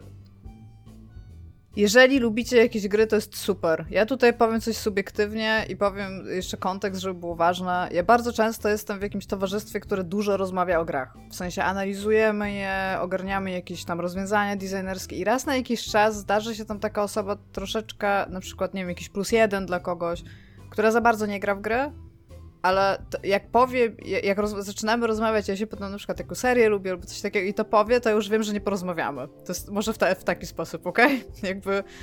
I bardzo często trafiam na ludzi, którzy mówią, że ich ulubione gry to są gry, kurde, Davida Carze. I ja siedzę i jakby, okej, to są bardzo złe gry, po pierwsze, w ogóle w sensie, jeżeli chodzi o design, a po drugie, one są bardzo głupie i w sensie nie mówią nic 10, mądrego. 10. E, więc jakby nie jest, nie, nie jest, jakby tutaj nie odbędzie się rozmowa, z której się czegoś nauczę i jakby mam takie wrażenie, że jeżeli bym na przykład spotkała kogoś, kto by był jakimś wybitnym twórcą i to by były jego ulubione gry, to bym po prostu chciała posłuchać, dlaczego on uważa, że one są dobre, tak z, z takiej ciekawości, ale mam też wrażenie, że mam, mam taki fake, że mi, mi jest w ogóle jakby mam taki trochę cringe, jak ludzie ich bronią, bo bardzo często bronią je w taki bardzo emocjonalny e, sposób, bez, bez argumentacji. I, I mam. Jakby to są zawsze takie rozmowy, z których bardzo szybko chcę wyjść. You know? Dominik, wiesz, Tak. o co jej chodzi? Iga, Znasz jakieś E, ludzi, którzy docenili te zabierzesz- gry kiedyś, znaczy- Dominik? ty zabierzesz coś, co kocham mi, to bądź pewna, że ja w odwecie zabiorę coś, co ty kochasz tobie. Moja odpowiedź to Borderlands. E, Po pierwsze są to bieda klony Destiny, które są głupie, e, mają głupi humor, Ty grałeś w e, Borderlandsy gówniarski. I drugie? Tak, tak. Nie, w Klony pierwsze Destiny? grałem tylko. No tak, to jest basically Destiny. Ale Destiny jest... Destiny jest starszy chyba niż Borderlandsy, co? Nie, chyba nie. Znaczy, nie jest Znaczy, jest Borderlands 1 są chyba... każdy, Tak, mi się też Nie- wydaje, ale jakby Borderlands z założenia są klasowym koopem na cztery osoby, Destiny jest zupełnie innym, innym no, w założeniu. chodzi mi o to, że lud- chodzi mi o to, że ten sam pomysł, czyli zrobienie y, mechaniki RPGowej, lutowej w strzelance w PP, bo to, jest, to, to głównie jest jakby No thing, tak, no. E, przy okazji Randy Pitchford to, to jest człowiek, do którego, y, sympatii do którego y, On jest w więzieniu, już człowiek spokojnie, nic się nie zrobi. przy, nie, nie, powinien, nie powinien się przyznawać. Jedno- Destiny ma jedną 1 jest z z 2014 roku, a Borderlands 1 są z 2009 roku. No tak mi się też No wydaje, to- że Borderlands są starsze. Ale te border, looter shooter jakby, którym jest Borderlands, też nie jest jakby pomysłem Borderlandsu? E, wstyd w każdym razie, e, proszę tutaj nie bronić, bo jeżeli widzę w towarzystwie, że ktoś broni tych gier, to ma po prostu cringe. Znaczy, ja się z tobą zgodzę, Dominik, jeżeli ktoś by powiedział, że na przykład Pre-Sequel albo Borderlands 3 to są dobre gry, to ja też wychodzę z tego pokoju, jakby idę z tobą, szukamy no, drzwi oczywiście- i wychodzimy, Oczywiście nie? żartuję, oczywiście żartuję, tak też żartuję. Znaczy, to w ogóle nie jest serio pytanie, więc y, tak Okej. założyłem, no, że nie po prostu... szanujesz ludzi, jakby, czy ja mam jakiś wielki szacunek i ktoś mi powiedział, że jego ulubioną serią jest Nie, nie. Borderlands, to czy bym usiadł i Nie, stwierdził, e, hell fucking yes, Raz dude! jeszcze, zupełnie, Chodź się zupełnie, całować tam. zupełnie serio potraktowałem to pytanie humorystycznie, więc sobie tak na nie po prostu humorystycznie odpowiedziałem przy okazji, żeby ciebie trochę podburzyć, co się najwyraźniej bardzo udało, jakby dużo bardziej niż, szczerze mówiąc, niż oczekiwałem, więc dziękuję za to. E, nic nie mam do ludzi, którzy lubią Borderlandsy i grałem w jedynkę jakieś kurna pół godziny może, więc nic nie wiem o tej grze tak naprawdę. Nie mam, nie mam Jedynka jest naprawdę fan, szczególnie w koopie. Ale każda E, gra, przerzucanie gówna jest kolegami Tak, tylko fan, że nie? ja w nią grałem niestety też, jak tam weszła w jakimś Goldzie czy czymś takim, już na Xboxie One. To jest, tak jak A, powiedziałaś, dobra, gra z dobra, 2009 ku- kumam. roku. Shootery to jest gatunek, który kurna, się chyba najszybciej starzeje wszystkich gier. Więc, y, więc to no, niestety... No, kumam, kumam. Ale jedynka i dwójka były naprawdę super fan. Niestety po, potem straciłam też zupełnie szacunek do tej serii. Tomasz? Ja potraktowałem to pytanie y, tak, jak zostało napisane, bo Iga nie odpowiedziała jakiej serii gier jakby. E, I nie potraktowałem go również trollersko, tak jak ty, tylko po prostu dostałem pytanie, więc postanowiłem na nie odpowiedzieć jak Jesteś, nudny, stary takim, człowiek, którym jestem. E, tak. Dobrze, dobrze. Jesteś takim właśnie ostatnim tutaj bastionem e, powagi w tym podcaście. Dziękuję. E, I jeżeli ma to być seria gier, e, to jest to seria FIFA. E, ale tak samo serie Madden, serie NBA jakieś i 2K i tak dalej. I nie chodzi mi o to, że uważam pojedyncze wykwity tych serii za jakieś bardzo nietrafione albo kiepskie gry i tak dalej. I spoko, ale jakby absolutnie nie rozumiem, jak można być fanem tych serii i nie wiem, na przykład grać co roku w nową grę i kupować DLC i... No bo to zazwyczaj y, tak raz na 6 lat ta gra jest jakoś relatywnie nowa, a przez 5 lat się płaci 300 zł za Które DLC, no. tak, z nowymi skinami i nowymi drużynami i czasami jakimś, kurde, drzewkiem do Mistrzostw Świata, co nie? A... I kartami za pieniądze, bo to Tak, tak, więc, y, więc absolutnie nie rozumiem, jak można być fanem serii, yy, takim rok w rok zainwestowanym w tą serię i śledzącym i no ale być może są tacy ludzie, ja ich nie znam i, i ja nie widziałem nigdy takiego człowieka. Jest, jest taki typ człowieka, który kupuje konsolę po to, żeby grać w FIFA i są tacy ludzie, w sensie jakby nie, nie kupują innych gier i jakby dla mnie to są tacy casuale trochę. ale nadal mi się wydaje, że taki człowiek, takim człowiekowi wystarczy jedna FIFA na 5 lat. Tak, ale oni są no, nowych. Jakby wiesz, to są bardzo często to są jedyne gry, które oni kupują. Jakby czy to jest ekonomicznie słuszna decyzja? Pewnie nie za bardzo wydawać bardzo dużo pieniędzy na przykład na PS5, żeby grać tylko w FIFA, ale wiem, że tacy ludzie są, jakby nie zabroni tego, ale no też z nimi nie porozmawiam na żaden temat. No bo to, to nie są w ogóle gracze, ani ludzie, którzy rozumieją gry. To są ludzie, którzy grają w FIFA. Tak samo jak masz ludzi, którzy grają tylko w StarCrafta. To mogą być najbardziej hardkorowi gracze w StarCrafta, ale nic innego nie grają. Więc to też są w cudzysłowie casuale, nie? Jo. Tomasz, jak już gadasz, to, jak już gadasz, to gadaj dalej. Yy, co jest grane u ciebie? E, ja gram teraz w Koma, tak jak już mówiłem, ale nie będę o tym opowiadał, bo to jest gra sprzed tam chyba 7 lat, więc co to opowiadać o niej. E, poza tym, że nie tak działa ten, na Switchu. Tak to oczekiwanie, tak to oczekiwanie na Triangle Strategy niespełnione tak. E, cię, cię tchnęło do tego pomysłu. Nie, nie, nie. Kupiłem ją ze dwa tygodnie temu, była jakaś taka super promka, że za 20 zł i stwierdziłem, że okej, okay, że w końcu e, w końcu jest czas, żeby zagrać w War of the Chosen, który no jest tak przynajmniej reklamowanym, bo jeszcze nie wiem tego sam na, na własnym doświadczeniu, że to jest pr praktycznie zupełnie nową grą, co nie z serii XCOM, tak inną od dwójki. E, no i dla, i dla, a tak, a teraz trochę tak miałem, zanim jeszcze kupiłem Triangle Strategy, że o, pograłbym, że skoro to Triangle Strategy wychodzi, to pogram w jakąś strategię, nie? No i sobie odpaliłem tego X,2. Ale chciałbym opowiedzieć o książce, którą, której jeszcze nie skończyłem, ale to tylko dlatego, że jest ona długa yy, i ma 400 stron, takich uczciwych 400 stron. Co? Wiesz jak, wiesz, jak działa, działają na mnie grube książki. Grube książki sprawiły moją wioskę kiedyś, dlatego teraz nie lubię grubych książek. Tak, na, na e-booku, to, na e-booku to w ogóle mi się wyświetla jako 600 stron i to jest tak, wydaje mi się, że w takim mm. normalniejszym wydaniu to jest tak bardziej właśnie 500-600 stron, nie? E, książka ma tytuł e, Ogień nad otchłanią e, i napisał ją Vernon Winch. E, I dostał za nią nagrodę Hugo w 1993 roku. Czyli sci-fi. co? Jest to, to sci-fi, tak. Jest to okay. sci-fi takie, mm, takie bardzo klasyczne sci-fi, yy, które ma swój własny pomysł na obejście praw fizyki. Wiem, że Dominika zawsze interesuje, jak, e, jak w e, science fiction e, jakby dojść do tego punktu, że podróż z większą szybkością niż prędkość światła jest możliwa. Więc tutaj Vernon Winch ma taki, problem, taki pomysł, że prawa fizyki są jakby geograficznie Yy, przypisane. Że wszechświat to jest taka, yy, taka sfera, która dzieli się na podsfery. Jest tam, najpierw jest yy, otchłań, czyli że samo centro, takie mm, wszechświata. Później jest powolność, czyli że to te, te mniej więcej rejony, gdzie my żyjemy i w, w, w powolności jakby nie można przekroczyć prędkości światła.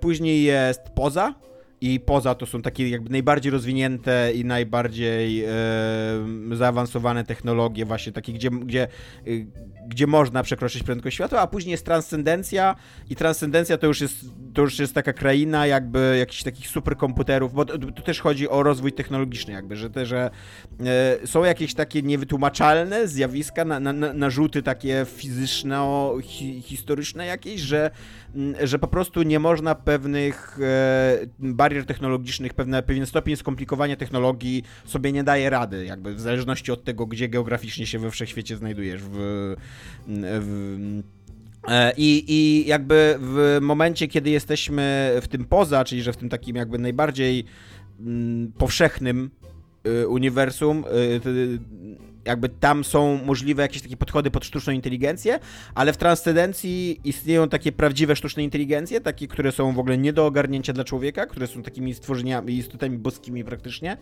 E, one się nazywają potęgami e, i no i one jakby są bardzo chimeryczne, właśnie tam ich cały, cały, cały, cały taki sposób rozumowania i, i postępowania jest, jest niemożliwy dla, do zrozumienia dla normalnych, inteligentnych um, istot, bo, bo, bo są jakby tak o tyle potężniejsze i o tyle bardziej zaawansowane.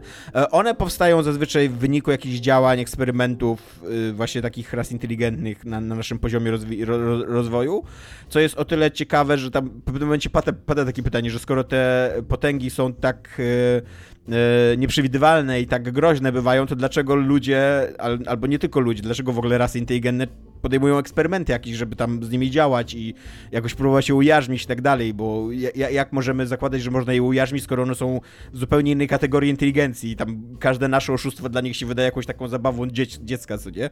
A, a, a tam odpowiedź jest taka, no, ponieważ rasy inteligentne takie są, jakby, że robią takie rzeczy, że poszukują jakiejś transcendencji w swoich życiach i, e, i, i, uważam, że to jest trafna odpowiedź. I... Mm, e, jakkolwiek wydaje się takie strasznie umowne ten, ten setting, to w kategoriach fikcji się sprawdza, jest dosyć ciekawy, e, że jakby im bardziej w gło, im bardziej w centrum wszechświata się poruszamy, tym bardziej się degraduje technologia i jakby tym większa szansa, że trafimy na cywilizację coraz bardziej zacofaną tak e, cywilizacyjnie. E, I jest bardzo skomplikowany punkt wyjścia tej, tej, tej fabuły, który teraz próbuję wam powiedzieć, że e, ludzkość właśnie w tym poza, jakby i, i mm, Istnieją dwie takie, dwie takie cywilizacje ludzkie w tym poza, które, które, które sobie, sobie tam żyją i jedna z nich właśnie y, buduje taką, buduje taką transcendentalną istotę, tak, taką sztuczną inteligencję, która, nazy która nazywa się Plaga, e, bo szybko się okazuje, że ona jest strasznie nam krwiożercza i strasznie mordercza e, i pierwsze co robi to praktycznie anihiluje całą tą, ca całą tą jedną cywilizację ludzkości. E, i tylko, że właśnie udało się w jakiś sposób tym ludziom wbudować w, nie, w nią taki jakiś, w, tą, w plagę jakiś taki um, zawór bezpieczeństwa. E, e, I ten zawór bezpieczeństwa ląduje na granicy powolności, czyli takich światów w naszym jakby wydaniu, gdzie tam mm, nie można przekroczyć prędkości światła, na granicy powolności i tego poza, czyli tak na samym granicy takiego rozwoju mm, technologicznego. No i jest organizowana taka wielka wyprawa do tego świata, e, żeby odzyskać ten, ten zawór bezpieczeństwa. E, a z kolei drugi wątek polega na tym, że z tego statku, na którym ten zawór bezpieczeństwa był przewożony, e, tam dwoje dzieci przeżyło na tej planecie, na której statek się rozbił i to jest takie, e, znaczy nie rozbił, on wylądował normalnie. I to jest taka planeta na poziomie rozwoju średniowiecza, tylko że zamieszkana nie przez ludzi, a przez stwory inteligentnych psów, które jakby nie istnieją tak, i to są, to są jakby umysły znaczy, grupowe. To bardzo brzmi jak e, coś z Souls-like'u, wszystko co mówisz. Jest, jest saying, miliard, miliard pomysłów jest w ogóle. Miliard no. pomysłów jest w tej powieści. I to są, te, te, te stwory psów to są umysły zbiorowe, jakby, że na przykład jeden pies ma, w sensie, ma tak? 8 elementów, co nie? I, i, no i tam w ogóle istnieje cały jakby taki socjologiczny, socjologiczna nauka polegająca na wychowywaniu jak najlepszych ludzi poprzez manipulowanie elementami, poprzez tworzenie stwór z jakichś różnych elementów. Jeden jest bardziej strachliwy, drugi jest inteligentny na przykład, trzeci mm -hmm. i, i, wiesz, i one jakby buduje się osobowość jednego, jednego przedstawiciela z różnych takich, um, takich elementów, co nie? No i... Yy i tyle. I tak to jest czysto przygodowa powieść, yy, napisana dosyć kompetentnie, jakby jest, jest, są fajne emocje, są fajne postaci. Nie ma tam właśnie, tak jak mówię, żadnej takiej filozoficznej głębi. Cały ten pomysł na ten świat jest taki bardzo na słowo honoru, na takie... Yy, no, ma, mam taki pomysł, jak obejść podróże gwiezdne i jak dojść do istot boskich, jakby jeżeli chodzi o sztuczną inteligencję i zbuduję dookoła tego przygodę i to będzie taka właśnie takie science fiction w starym stylu, które nie za bardzo przejmuje się nauką yy, i i nie za bardzo, tylko po prostu interesuje się takim, takim przeżywaniem przygód w jakichś takich szalonych okolicznościach, nie? I, I, ja zazwyczaj nie lubię w ogóle takich światów, które mieszają takie trochę podróże w czasie, że super nowoczesną technologię z cywilizacjami, średniowiecznymi. Tutaj to jest bardzo sprytnie i, i, i sprawnie zrealizowane i, i te, te, te, bo te, ta rasa tych, tych psów e, nazywają, one się nazywają, znaczy nie nazywają się szpony, tylko jakby te dzieciaki, które lądują na tej planecie, nazywają je szponami.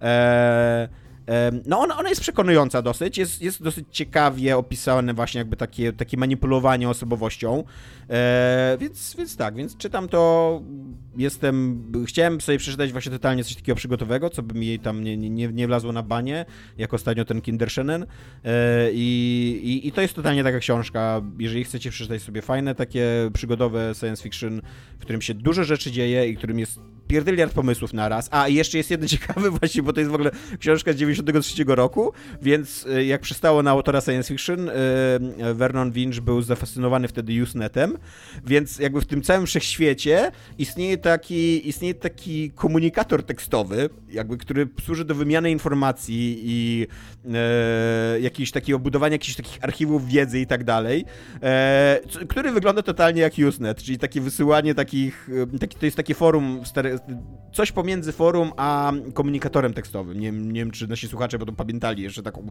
prehistorię internetu w ogóle, co nie? Tak, bo to e... jest e, jeszcze przed tym, kiedy wyszło HTTP, żeby tak. móc w ogóle w jakikolwiek sposób. No, tak, dokładnie. I, e, I tutaj jakby też te cywilizacje między sobą wysyłają takie wiadomości jakimiś tam domysłami na te, na posta- na, na, dotyczącymi tych potęg się komuni- wymieniają. Są jacyś ludzie, którzy po prostu wysyłają tylko spam albo albo jacyś takie teorie spiskowe i tak dalej. E, to jest dosyć zabawne, jak się to dziś, dzisiaj czyta, ale z drugiej strony dosyć trafne, bo tam głównie jakaś dezinformacja panuje na tym, mm, e, na tym Usenecie, na, na, na, na, na, tym, na tych wszystkich kanałach.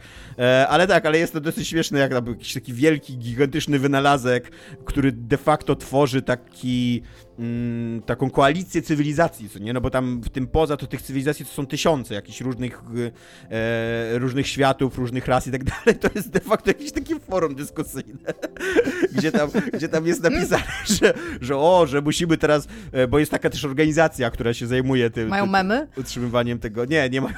Śmieszne kotki sobie wysyłają? Ale na przykład każda informacja zaczyna się takim w ogóle adresem, że tam od kogo, do kogo, e, jakim językiem jest napisana i tam wiesz, takie taki, masz cały taki, jak, jak w starych mailach miałeś na początku taki, taki y, począteczek, co nie? Jakby taką, taką formułkę całą techniczną, to tutaj też tak masz, co nie? Że jeszcze powinno być tak jak na elektrodzie, na sam końcu każdego wątku powinien być temat, był wielokrotnie poruszany, proszę wys Ta, są takie, wyszukiwania, są takie zamykam wątek, bum. Są, takie, są takie rzeczy, że tak jak, nie będę tutaj teraz wchodził w to, że mi nikt nie zamknął wątku, ale poruszałem ten temat już wiele razy gdzieś tam indziej. No, elektroda, no.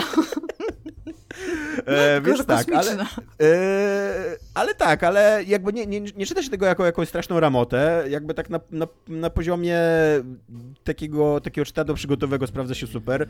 E, i jeżeli szukacie czegoś takiego, właśnie takiej, takiej powieści science fiction, które wam tam pozwoli przeżyć jakąś zwariowaną przygodę w dziwnym świecie, w takim, z takim szafaszem, z jednej strony właśnie science fiction, a z drugiej strony takim średniowiecznym trochę fantazy, co nie, no bo to ten świat szponów jest w średniowieczu, to, to polecam, to to jest dobre czytadło. To, e, przeczytam jeszcze raz tytuł, to jest Ogień nad otchłanią e, i wydał i napisał generic, to... just saying, nie? Jakby tak. bardziej ogólnego tytułu, czy, czy to jest science fiction, czy to jest e, fantasy, jakby, czy to jest romans, you don't know, to jest Ogień nad otchłanią.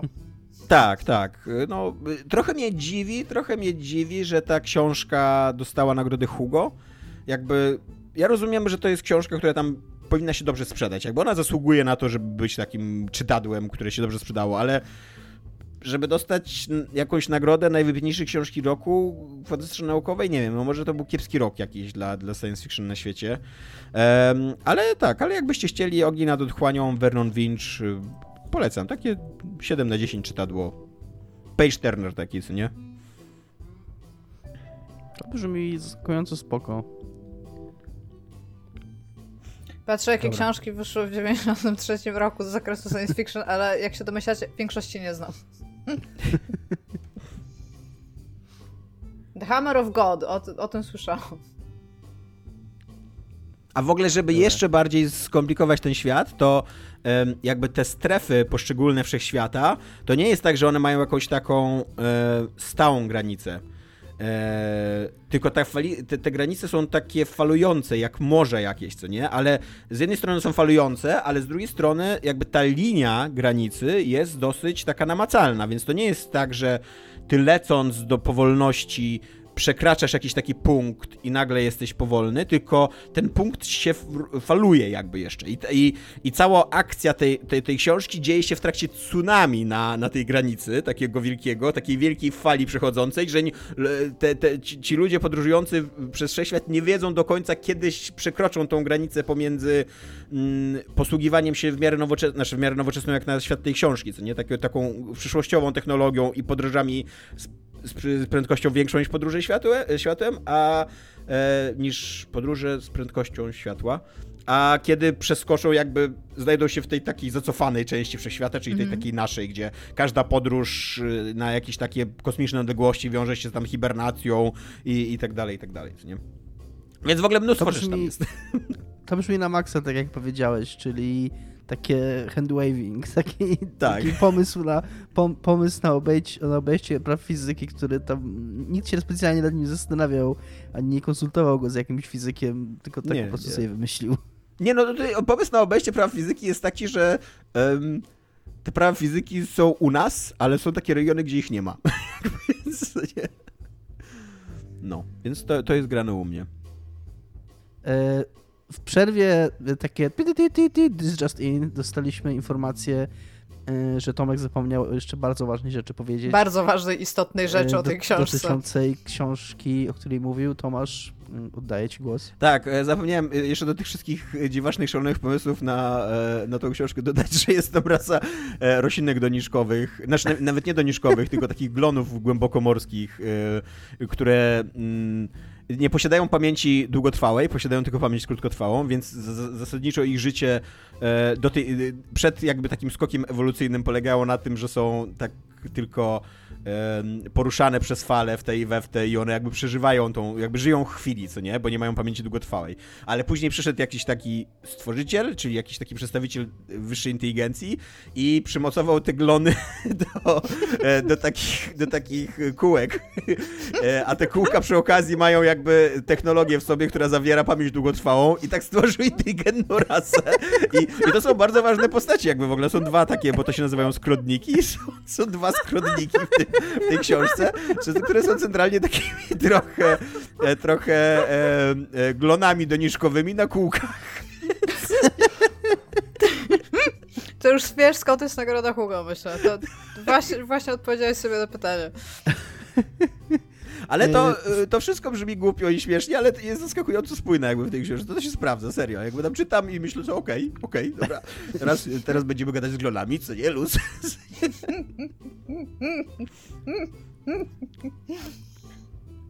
E, tak, kiedy o tym mówiłeś, pomyślałem sobie, że bardzo chciałbym zobaczyć film na podstawie tej książki. E, co prowadzi mnie do pytania, e, Iga, gdybyś lubiła filmy i uważała, że ekranizowanie gier to dobry pomysł, e, to jaką grę, która jeszcze nie ma ekranizacji, byś zekranizowała lub chciałabyś zobaczyć jej ekranizację? Znaczy, taka prawdziwa odpowiedź to jest żadną, ale jakby wychodząc naprzeciw temu, że no mamy odpowiadać i tutaj coś ogarnąć i zanalizować, a ja bym powiedziała, że ja bym się skupiła na grach które same siebie już nie biorą poważnie, bo jakby tylko, tylko taka ekranizacja może być dobra w przypadku gry, moim zdaniem. I mam idealną grę, to jest w ogóle jedna z najlepszych serii gier, jakie istnieją. I to jest Air Defense Force. I jakby zrobić to tak po prostu strasznie kampowo, tanio, z ludźmi przebranymi za wielkie mrówki na takich makietach, w takim Godzilla style, tych takich klasycznych, ale teraz jakby współcześnie, żeby to zrobić, nie? Z takimi mrugnięciami oka non-stop. I, I zrobić taką manly man fabułę za 90. o macho facetach i macho laskach, które idą ratować świat przez wielkimi mrówkami. I ja bym to oglądała pip, Jest taki po film. prostu, nie? Starszy Znaczy, zdaję sobie z tego sprawę, ale jakby można to zrobić jakby jeszcze gorzej, if you know what I mean, i żeby było dokładnie to, żeby były te przyśpiewki Zero Defense Force, żeby były te wszystkie e, this just in. I tam masz newsy, robaki znów zaatakowały, teraz idziemy do rządu. I rząd mówi, to chyba plotki i żarty, dziękujemy. Jakby rozumiesz, tego typu tam narrację po prostu wprowadzić i super. Ale przy okazji tak, jakby te fabuły się sprawdzają, jakby przy, przyjeżdżają złe coś obcego i musimy to zastrzeliwać i to jest wielkie i musimy to zastrzeliwać bardzo i to jest cały czas ta gra, więc jakby to by się bardzo sprawdziło w kinematografii. Więc to, to jest moja odpowiedź. E, Ostatecznie wzięłam też pod uwagę fakt, że nie ograniczyłeś tej e, jakby ekranizacji, e, że to nie musi być porno, więc obviously Forza Horizon to jest raz, a dwa i teraz żeby, żebyście te overcooked. Dziękuję. Proszę, znaczy, to Tomasz. Też, też y, proszę, jakby. e, moją odpo- ja od, y, udzieliłem Seli odpowiedzi na twoje pytanie i jest to Metal Gear Solid, a- Solid, ale w formie anime, a nie w formie filmu hollywoodzkiego, bo w, e, w film hollywoodzki ni cholery nie, nie, nie, nie wierzę, że, że to by wyszło jak, jakkolwiek poza niezamierzoną parodią, które, już jest tak naprawdę w kina holly- hollywoodzkiego Metal Gear Solid. E, A w formie anime myślę, że to mm, ten balans na poziomie właśnie takiej jakiejś głębi, jakiejś dramy z tym poczuciem humoru i e, z tym takim właśnie pastiszem kina akcji lat 90. i 80., że to by się mogło sprawdzić i że to było nawet spoko. Więc tak. Y, moja odpowiedź to również Metal Gear Solid. Y, nie w formie anime. Y, szczerze mówiąc, nie myślałem o tym tak super powa- poważnie. Y, ale w sensie to, co powiedziałeś, ma bardzo głęboki sens. Natomiast ja mm, pomyślałem sobie tak po prostu egoistycznie, że im więcej lat mija i od kiedy ja grałem Metal Gear Solid, tym bardziej nabieram przekonania, że jakkolwiek absurdalne i idiotyczne były te fabuły, to one były najlepsze, najlepszym, co te gry miały w sobie. Bo trochę Metal Gear Solid 5 pokazał, że jak się doda do Metal Gear Solid super gameplay, a zabierze tą fabułę, to w sumie nie zostaje nic ciekawego tak naprawdę, że... Znaczy dla mnie oczywiście, ja mówię Ja cały się czas zgadzam. subiektywnie. Tak. Y, I, I gdybym dostał takie doświadczenie filmowe, w którym właśnie miałbym takie jazdy jak Metal Gear Solid 2, szczególnie y, y, pod tym względem, tak wspominam. Y, Ale trójka też.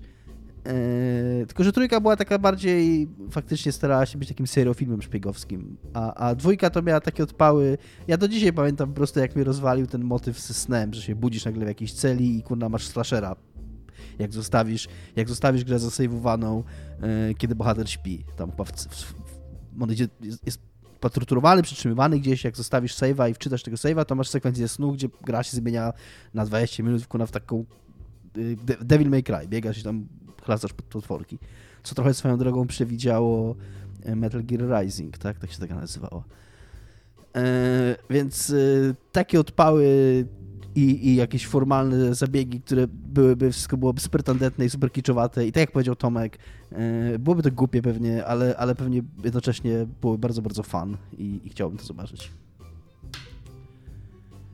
E, więc Chyba bardziej ci chodziło nie o Metal Gear Rising, a Metal Gear Revengeance. To, to był chyba, to się zwoła Metal Gear Rise... Nie, czekaj. Rising to jest ta podróba chyba, co? Mm, Metal Gear przepraszam. piątki z... A nie, masz rację, Metal Gear Rising Revengeance. To jak się nazywa ta No podróba, podróba Metal Gear piątki, co zrobili już bez Kojimy? Ta z- Survive? Metal Gear Survive? Tak, Metal Gear Survive, no. Tak, to okej. z tymi typami, co mieli kryształy zamiast głowy. Tak, tak, mój błąd. To, to, to jakby, e, chciałem powiedzieć, że akurat pomysł, że to jest e, o typach, które mają kryształy za bez głowy, nie przekreśla tej gry jako Metal Gear. Jakby, Nie, nie. totalnie, totalnie Kojima mógłby coś takiego napisać. To prawda. Ja się na chwilę rozłączyłem, więc jeżeli widzowie, słuchacze się zdziwili, ale chyba nie, na kontinuum nie powinno to wpłynąć, mam nadzieję. Nie.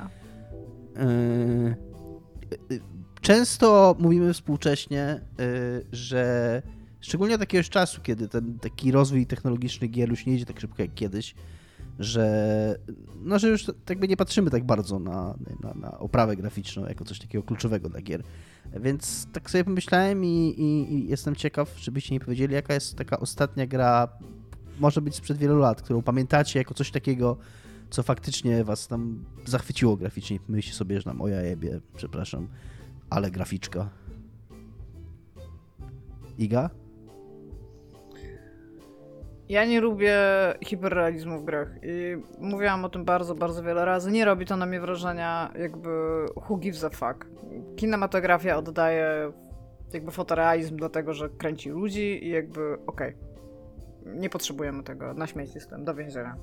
E, więc ja po prostu pomyślałam sobie, jaka ostatnio gra, która była stylistycznie super, mnie zainteresowała. Na samym początku pomyślałam o tekstu, która ma po prostu bardzo dobrze zrobione tam i oświetlenie, i tekstury, i wszystko, ale potem pomyślałam, że to jest taka sobie odpowiedź i biorę 13 Sentinels, który jest... Kurde, totalnie biorę 13 Sentinels jest, jest po prostu tak śliczne, ta gra jest tak śliczna i ma tak ładne animacje i ma tak ładne wszystko, a przy okazji jest tak prosta w tym, w jaki tak. sposób to przekazuje, że naprawdę te wszystkie, bo wiecie, obvious answer to jest w tym momencie Horizon Forbidden West, nie? Ale jakby nie, wolę 13 Sentinels any day, bo ona ma pomysł na siebie, ma stylizację i ktoś coś tam więcej zrobił niż zrobił technicznie dopieprzoną grę jakby.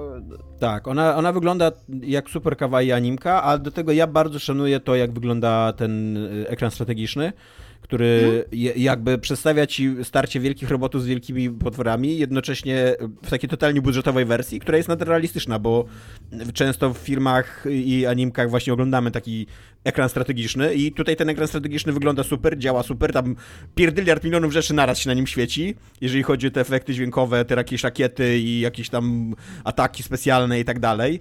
E, I tak, i mega wrażenie na mnie zrobiło, ale ja też mam odpowiedź na taką super realistyczną e, ten, ten, e, i to powiem, taką super realistyczną grafikę jakby która imponuje technicznie, nie? I to pamiętam, że Death, Death Stranding technologicznie na mnie super wrażenie robiło. Jakby ta gra rewelacyjnie wyglądała, świetnie się w niej strzelało, e, świetne miała animacje postaci, ten cały świat taki islandzko-postapokaliptyczny wyglądał super. Szkoda, że, się, że gra polega na tym, żeby go zaśmiecić całego jakimiś pierdolnikami pomarańczowymi, co nie? I wysikać rzeczy. Tak, tak, ale, ale autentycznie jakby tak zupełnie bez Siki, ironii. To są te rzeczy, którymi się sika. A to jest, przy okazji, to jest przy okazji ten silnik silnik dokładnie, którym jest... Co? No powiedziałam i, i wysikać rzeczy, po czym tak stwierdziłam siki. Sika się sikami. Tak, sika się sikami, tak. Bardzo mnie to a, a przy okazji to jest trochę, to jest trochę e, zbieżne z tym, co Iga powiedziała oczywistą odpowiedzią, czyli Horizonem nowym, bo to jest ten sam silnik, nie? Hmm. Y, to ja w ogóle mm, miałem inną odpowiedź, ale zmieniam zdanie i mówię y, 13 Sentinels też. Wow, bo... nie wiedziałam, że to, że to jest coś, co można wygrać i wygrałam, więc... Wygrałaś, wygrałaś to pytanie, bo... Ja też mam pytanie ja... wpisane tutaj 13 Sentinels w odpowiedzi moje. To razem ja nie mam wpisanego w Dominik przegrał ja sobie jeszcze... To nie jest tak, że Iga wygrała, to jest tak, że Dominik przegrał. Chcesz zobaczyć, jak bardzo przegrałem? No. Moja odpowiedź to było Horizon Zero Dawn, w którego ostatnio grałem i który jest poprzednią To jest, to jest prosta odpowiedź, to jest po prostu prosta e, odpowiedź, bo to, to jest słuszna odpowiedź, ale to... jakby mówię, ja nie wierzę w ten... Ja gram, gram w ten Horizon Zero Dawn teraz, przerwałem z Elden Ring na PlayStation 4 i tak jak mówiłem ostatnio, ta gra ciągle, ona wygląda naprawdę e, naprawdę fenomenalnie i to zarówno jeżeli chodzi o mm, środowisko, jak i te maszyny, te animacje tych wszystkich maszyn, e, walka z nimi, to wygląda naprawdę super. Ale więc nie dość, że po pierwsze nie ukradłem odpowiedź Igi, która jest dużo lepszą odpowiedzią, to jeszcze moja oryginalna odpowiedź to jest ta zła odpowiedź, według Igi, więc e, w ogóle Nie, powiedziałam, tutaj... że to jest prosta odpowiedź, bo Horizon tak technicznie i te technologicznie, w jaki sposób on jest stworzony, to jest majstersztyk technologiczny po prostu, jeżeli chodzi o to wszystko, co oni osiągnęli, w jaki sposób oni to osiągnęli. Im dłużej się gada z nimi, a był jakiś czas temu pan, który też między innymi za to odpowiadał we Wrocławiu, można było sobie usiąść z nim porozmawiać, to jakby naprawdę czapki z głów technologicznie, ale jakby ja nie wierzę w to, że to jest w jakikolwiek sposób ważny i sustainable. Po prostu. To jest tak jak kiedyś tak bardzo stawiali na to, żeby gry były realistyczne i ci się wtedy jak grałeś, to miałeś takie jak to wygląda, Jesus patrzysz i jest ten taki mem z takim tygrysem, który jest stworzony z jednego takiego e, sześcioboku e, rozciągniętego z teksturu tygrysa i jakby nie, stylizujmy gry. Wind Waker wciąż jest najpiękniejszą znaczy, ja generalnie uważam, że jest miejsce i czas na wszystko i Do więzienia, są, Dominik, idziesz. Gry są też medium wizualnym i moim zdaniem, jak gram w tego Horizona teraz e, pierwszego w ogóle, który dwójka podobno jeszcze lepiej wygląda, to uważam, że jakość tej oprawy jednak ma wpływ. E, nie jest jasne, to najważniejsza rzecz w tej grze, ale też udawanie, że ona nie jest ważna albo że ona nie wpływa na odbiór tego jako całości, no moim zdaniem też nie jest e, słuszne. I uważam, że gdyby ta gra nie wyglądała tak, jak wygląda, to pewnie bym się nie chciało w nią grać. Tak zgaduję. Znaczy, oczywiście, ale jakby na przykład moim zdaniem dużo ważniejsze od tego, jak gra wygląda w sensie wizualnie są animacje. No tak. No Bo tak, jeżeli jasne. masz grę, która wygląda pięknie, a ma z dupy animację, to na śmieci. I z Horizon ma strony, bardzo ładne animacje. Ale akurat Horizon ma tak. bardzo ładne animacje, tak. Tak, właśnie do tego mówię, to technologicznie wszystko po prostu działa super w Horizonie, nie? I jakby tak, ale 13 Sentinels, jak zobaczyłam, ja pamiętam, ja mam milion screenshotów z tej gry po prostu. Jak to słońce spada przez, przez y, okna, jak właśnie jak oni mają animowane rzeczy, jak niektóre z tych animacji są użyte dwa albo trzy razy w grze i to wszystko jest wciąż super jakby, nie? Ja mam dużo screenshotów, jak ktoś mówi nanobots. Ja mam też BJ, znak zapytania. I tak, jakoś... BJ był super. BJ? Ale BJ, znak zapytania, ponder, trzy kropeczki. BJ? Ja w ogóle tak mile wspominam tą grę, naprawdę. To, to jest bardzo było coś tak, To było coś tak innego i tak y, świeżego też. I tak jak powiedział Tomek, ten ekran, y, ten ekran misji y, to było jakieś na geniusz to zrobił, bo to tak. z jednej strony tam nic nie było widać na nim, a z drugiej strony było widać wszystko, co trzeba, tak naprawdę. I fajnie się w to grało. I naprawdę miało to, miało to ręce i nogi. Super była ta gra. E, Tomek, spytaj mnie, co jest grane. Co jest grane u Ciebie, Dominik, ale ja wcale nie chcę wiedzieć. Możesz odpowiedzieć na zupełnie inne pytanie, jeżeli chcesz. Ja chętnie Zachęcam. posłucham, bo też będę rozmawiać z Dominikiem tutaj. Słuchajcie, więc zgodnie z zapowiedzią e, opowiem o moim graniu w Elden Ring. W Elden, Elden Ring kupiłem we wtorek. We wtorek również poszedłem na zwolnienie lekarskie, bo się bardzo źle czułem.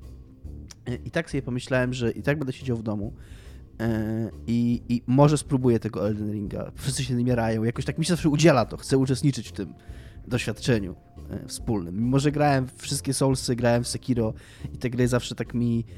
Miałem przez jakiś czas do nich entuzjazm, różnie to bywało. No, z jednymi dłużej, z innymi krócej, ale zawsze mi koniec końców nudziły. E, więc nie wiem czemu, ale po raz kolejny stwierdziłem, dobra, kupuję, a że nie chciałem wychodzić z domu, i, a, a jednocześnie chciałem to mieć teraz już i żeby już grać, to kupiłem wersję cyfrową za, uwaga, 289 zł. E, nie wiem kiedy ostatnio tyle zapłaciłem za grę i to jest naprawdę, kurde, masakra, no, jak, no. jak drogie są, są premierowe gry na konsolę. E, I od tego wtorku sprawdzałem zanim zaczęliśmy nagrywać, mam w tej chwili na liczniku 35 godzin w tej grze, e, co oznacza, że grałem w nią chyba średnio 6-7 godzin dziennie przez ostatnie 5 dni. E, I ja jestem zachwycony tą grą i chcę opowiedzieć parę słów tak zupełnie subiektywnie, bo e, jest w tym podcaście Iga, która się dużo bardziej zna na tych grach i dużo mądrzejszych rzeczy Dominik ma. ma taki bardzo dziwny outlook na mnie, że skoro ja lubię te gry, to jestem w nich dobra i się na nich znam. Jakby lubi się te gry na nie pewno dlatego, że jestem w nich dobrych, tylko żeby się uczyć tych Na gier, pewno jakby, znasz nie? się na nich bardziej ode mnie i więcej ich, więcej w nich widziałaś, na przykład zauważasz jakieś rzeczy, które są powtórzone lub które były zrobione kiedyś lepiej w tych grach, kiedyś gorzej, jakby możesz bardziej analitycznie do tego podejść, więc ja zaznaczam, że nie chcę tutaj idze chleba odbierać pod tym względem, szczególnie, że Iga już mówiła o tej grze w ostatnim odcinku i słuchałem tego, więc też nie chcę powtarzać tego, co Iga mówiła. Ja chcę powiedzieć, co według mnie sprawia, e, że mi ta, ta gra tak siedzi. E, I przede wszystkim to są, to jest pierwsza gra From z tych, od czasu, kiedy oni robią Souls-like'i, bo tam były jeszcze wcześniej gry inne From, która, która jest dla mnie zapraszająca. To znaczy, y, to jest gra, która jednocześnie jest tak samo trudna, bądź jakkolwiek to nazwać, no trudna, tak jak rozumiemy w znaczeniu Soulsów. To nie jest y, tak trudne jak na przykład, nie wiem, opanowanie, zrozumienie y, teorii względności, tak, ogólnej teorii względności Einsteina, czy tam jakiś, Albo nie wszystkich wiem, tutoriali z Final Fantasy Tactics. hipotezy Riemana, czy, czy tutoriala z Final Fantasy Tactics, tak, to jest tylko trudne w tym sensie, że Tutorial trzeba drivera byś powiedział? czy, czy trudne w tym sensie, że trzeba po prostu siedzieć i powtarzać coś. I to jest jakby to, to, to jest tak, takie samo w tej grze, jak, jak w Soulsach było wcześniej. Natomiast ja zawsze miałem takie wrażenie w tych grach From, że one troszkę mnie nienawidzą. Że jakby, że to jest szczęściem tego doświadczenia, że oprócz tego, że ta gra jest trudna i wymaga takiej cierpliwości, to jednocześnie daje takie poczucie takiego, takiego, yy, nie chcę powiedzieć indifference, jak to powiedzieć po polsku, takiego, że, że, że gry nie obchodzi moja dobra zabawa, że ta gra się mną nie interesuje i że to jest jakby też częścią tego projektu, że, że ja jestem trochę pozostawiony sam sobie i, i, i, i gra nie jest zainteresowana, żebym ja się dobrze bawił, ja mam sobie sam tą dobrą, dobrą zabawę znaleźć i gra będzie mnie nalać po mordzie za to, że próbuję w nią grać yy, i, ja mam z tym żyć. I to jest taki trochę yy, patologiczny związek. Tak mówię. Mówię totalnie jak, jak ja to odczuwałem, że zawsze dochodziłem do takiego momentu, że już po prostu się stresowałem grając tę grę, że czułem te dobre rzeczy, że tam tą satysfakcję z pokonania bossa, tam z zmierzenia się z własnymi słabościami, ale jednocześnie, kiedy zostawiałem tę grę i myślałem o wróceniu do niej, to głów, pierwszą moją myślą to był stres, że znowu się będę stresował i nie chcę w tym uczestniczyć. I Elden Ring totalnie, jakimś cudem, kompletnie wyeliminował tą warstwę. Ja, mam, ja po prostu siedzę, jak nie gram w tą grę, to ja myślę o tym, co ja zaraz, y, gdzie ja zaraz pójdę, co ja zaraz zrobię, jakiego bossa spróbuję pokonać, yy, jaki, jaką nową broń sobie y, wypróbuję w działaniu i tak dalej, i tak dalej. Jestem po prostu zakochany w samym doświadczeniu bycia w tej grze i wydaje mi się, że, że głównym powodem tego jest jest to, jak, jak jest no ta wolność, którą oni dali. I ona moim zdaniem naprawdę się tu sprawdza. To znaczy to, że jeżeli mam powiedzmy bossa, którego muszę pokonać i tam po, podjedę do niego pięć razy i on mi skopie tyłek i nie chce mi się, tak jak wczoraj walczyłem z tym smokiem, trzy godziny walczyć z tym smokiem, bo wiecie, akurat z tym smokiem miałem ochotę walczyć, ale jakbym nie miał ochoty walczyć, to ja mam pięć innych kierunków, które są równie e, uprawnione i są równie sensowne jak ten smok. Jakby nie ma wrażenia takiego, że e, w jest często tak było, że jasne, masz tą jakąś tam alternatywną ścieżkę, którą możesz pójść, ale wiesz, że jedna ścieżka jest główna i tą masz iść, a jak tam robienie sobie jakichś bocznych rzeczy, to zawsze, ja zawsze miałem takie wrażenie, że, e, że to jest jakiś taki ślepy zaułek, że koniec końców i tak muszę iść tam tą główną ścieżką. Tutaj tak nie ma, tutaj naprawdę, Wiesz, tutaj też Em, tak jest. słucham, znaczy No musisz może. zrobić, musisz zrobić tych bossów, których musisz zrobić. Nie no, koniec końców tak, ale, ale mówię, ja mówię teraz o, o sobie i o swoim odbiorze, że jak przestaję robić tych bossów i jak idę, nie wiem, byłem... Szedłem do tego Godrika i na drodze do Godrika jest ten taki mniejszy boss przed, nie pamiętam jak on się nazywa. I on, miałem wrażenie, że jest za trudny dla mnie i, i się męczyłem z nim trochę, więc stwierdziłem, dobra, też jeszcze Adam Piechota mi powiedział, że Godrik jest, y, mogę sobie tego Godrika trochę odłożyć, bo on jest dosyć trudny y, na, na, na niższym levelu, więc poszedłem na południe mapy. I tam jest w ogóle cała wielka lokacja, wielki zamek, y, który tam jeszcze jakiś sidequest w ogóle z typem, którego spotykam na moście i tam krzyczy do mnie z, do tego, z tego mostu i zaczynam w ogóle odbijać jego zamek dla niego, po czym idę jeszcze na południe, tam jeszcze jakiś inny zamek jest, są takie mini dungeony, które w każdym dungeonie jest jakiś tam, jakiś jeden mechanizm ciekawy, czy jakaś jedna zagadka, czy tam jakaś pułapka, którą, e, którą odkrywasz. E, Jak w ogóle w pewnym momencie odkryłem, że, że część katakumb jest, są takie sta- statuły stoją na, e, na, na jakimś tam wzgórzu i dotknę tej statuły i ona pokazuje mi światłem, gdzie, jest jakieś, gdzie są jakieś katakumby. Takie różne, różne takie małe rzeczy w świecie, które, które odkrycie każdej jest dla mnie frajdą.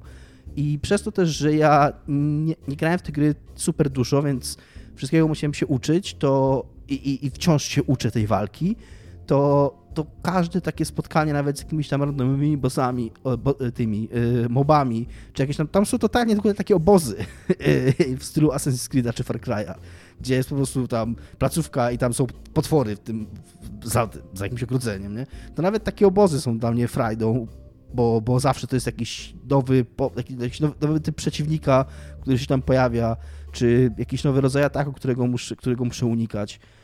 Yy, I, i, I jakby na każdym kroku mam wrażenie, że jest jakaś przygoda w tej grze i ja łaknę tych przygód i, i, i nawet taki kuna, coś, co dla mnie było zawsze bullshitem w grach e, open worldowych, że ja mam się cieszyć z widoczków, że to jest takie kurna głupie, że sorry, ale macie mi dać content, a, a, a widoczek to nie jest content. No to tu mam wrażenie, że te widoczki naprawdę są momentami takie, że że, że, aż chce mi się właśnie zobaczyć z tej utartej ścieżki i nie wiem, jak od, dzisiaj byłem w tej akademii i zobaczyłem sobie z, z tej drugiej strony akademii zobaczyłem E, takie wieże stojące i tam jak zobaczyłem na mapie, że tam byłem wcześniej, tylko ich nie zauważyłem i one są określone jako tam pięć wież dzwo, dzwonnic, nie... Jest coś takiego jak dzwonnica, tam w środku jest okay. dzwon. No to, no to tak, no to pięć dzwonnic, no i tam nagle, wow, co to jest, nie? I tam teleportuję się tam, bo tam miałem pointa w ogóle i nagle sobie tam biegam i odkrywam i co tam jest, nie? Tam jest w ogóle y, cały świat podziemny który też zupełnie przypadkowo nagle yy, znajdujesz windę, myślisz sobie, że to będzie dungeon, zjeżdżasz tą windę, się okazuje, że to nie jest dungeon, tylko kurna cała mapa pod, pod mapą.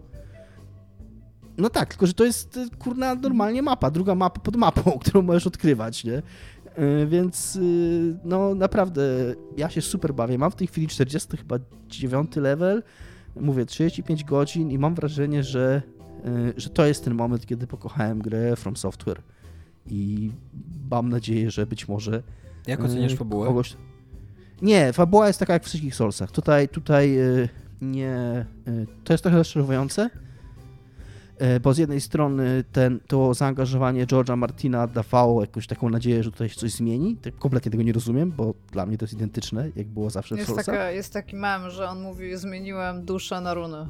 To było wszystko, co zrobiłem. Jest też mem, tak. gdzie podpisuje książkę i pisze Try fingers but whole. Tak. E, mam trochę wrażenie, że mm, chciałbym zobaczyć grę, która miałaby normalną fabułę, a jednocześnie była zdezajnowana w ten sposób jak Soulsy. Znaczy ona jest, y, ona jest taka, wiesz, ona ma w ogóle w późniejszym etapie, jakby nie na samym początku, masz e, w hubie masz na przykład ziomeczka, który ci mówi, co masz zrobić dalej i przypomina ci o wszystkich no tak. twoich celach. To jest już więcej niż dostawałeś na przykład okay. w Dark Soulsach.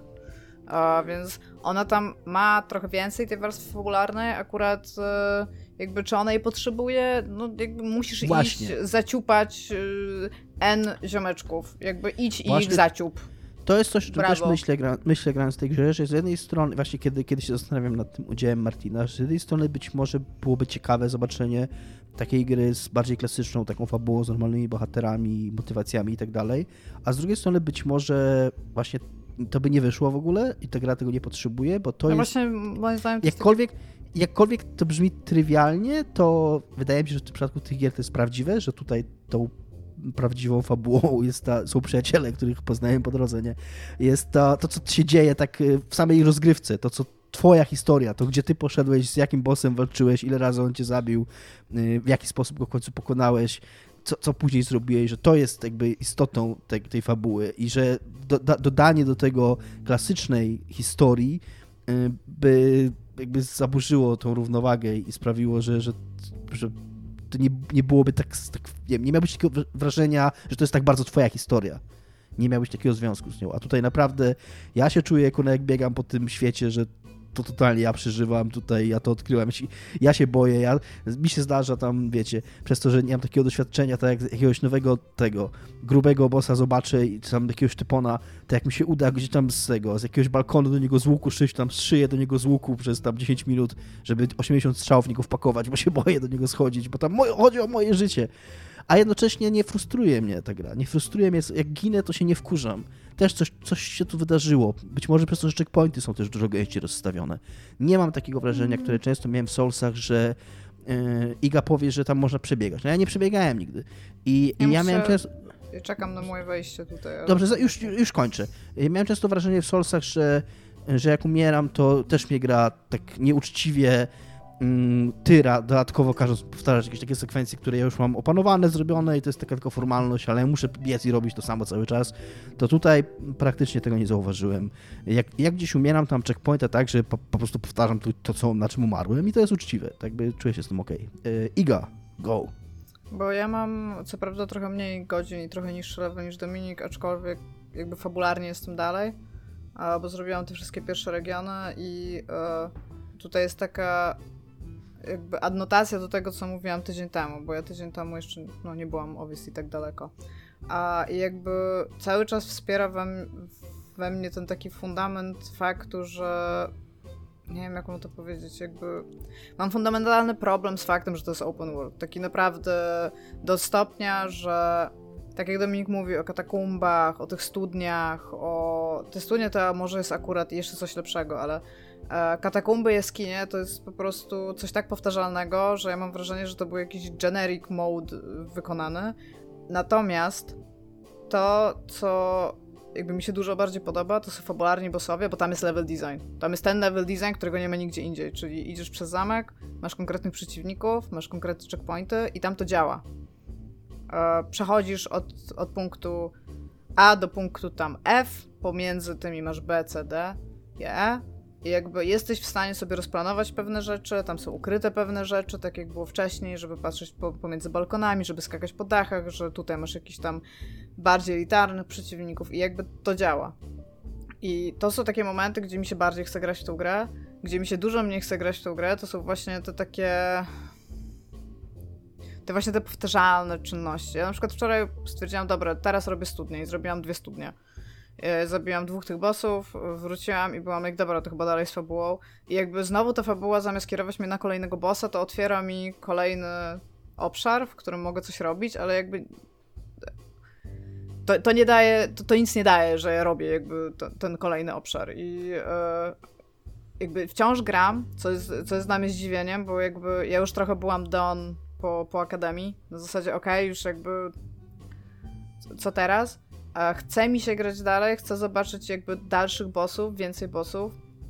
A, natomiast e, też rozmawiając e, z ludźmi, którzy grają e, i właśnie tak dosyć obiektywnie są w stanie analizować rzeczy po prostu, bo zjedli zęby na tych seriach. A wiem też, że jest trzech bossów, którzy są fatalnie zaprojektowani i w ogóle sam fakt zaprojektowania boss fightów w tym momencie jest bardzo krytykowany przez tą społeczność sousową a że są po prostu bardzo, wiele z nich jest źle zaprojektowanych i trzech z nich, którzy znajdują się w głównej osi fabularnej, no, jeden jest zaprojektowany tragicznie, ja jeszcze do niego nie doszłam, jestem chwilkę przed nim, natomiast Tomek 3 właśnie as we speak z nim walczy. I to jest... Y, no, powiedziałam, że to jest jakaś nagroda anti-designu i dziwi mnie to, że, że From Software to zrobiło, ale mieli takie jakieś wykwity, w których takie rzeczy się działy. I w porównaniu na przykład do niego, potem schodzę do katakumb i tam jest ziomek, który nic nie robi, w sensie literalnie ma, ma dwa ataki. A, I nie wiem, co tam się dzieje, w sensie jestem, jestem bardzo w cudzysłowie zawiedziona nierównością tej gry, a mam wrażenie, że dosłownie nawet zostawiając open world, nawet jakby, okej, okay, niech będzie ten open world, co tam plusy, o których mówił Dominik, on by mógł być o połowę mniejszy. Po prostu on by mógł być o połowę mniejszy.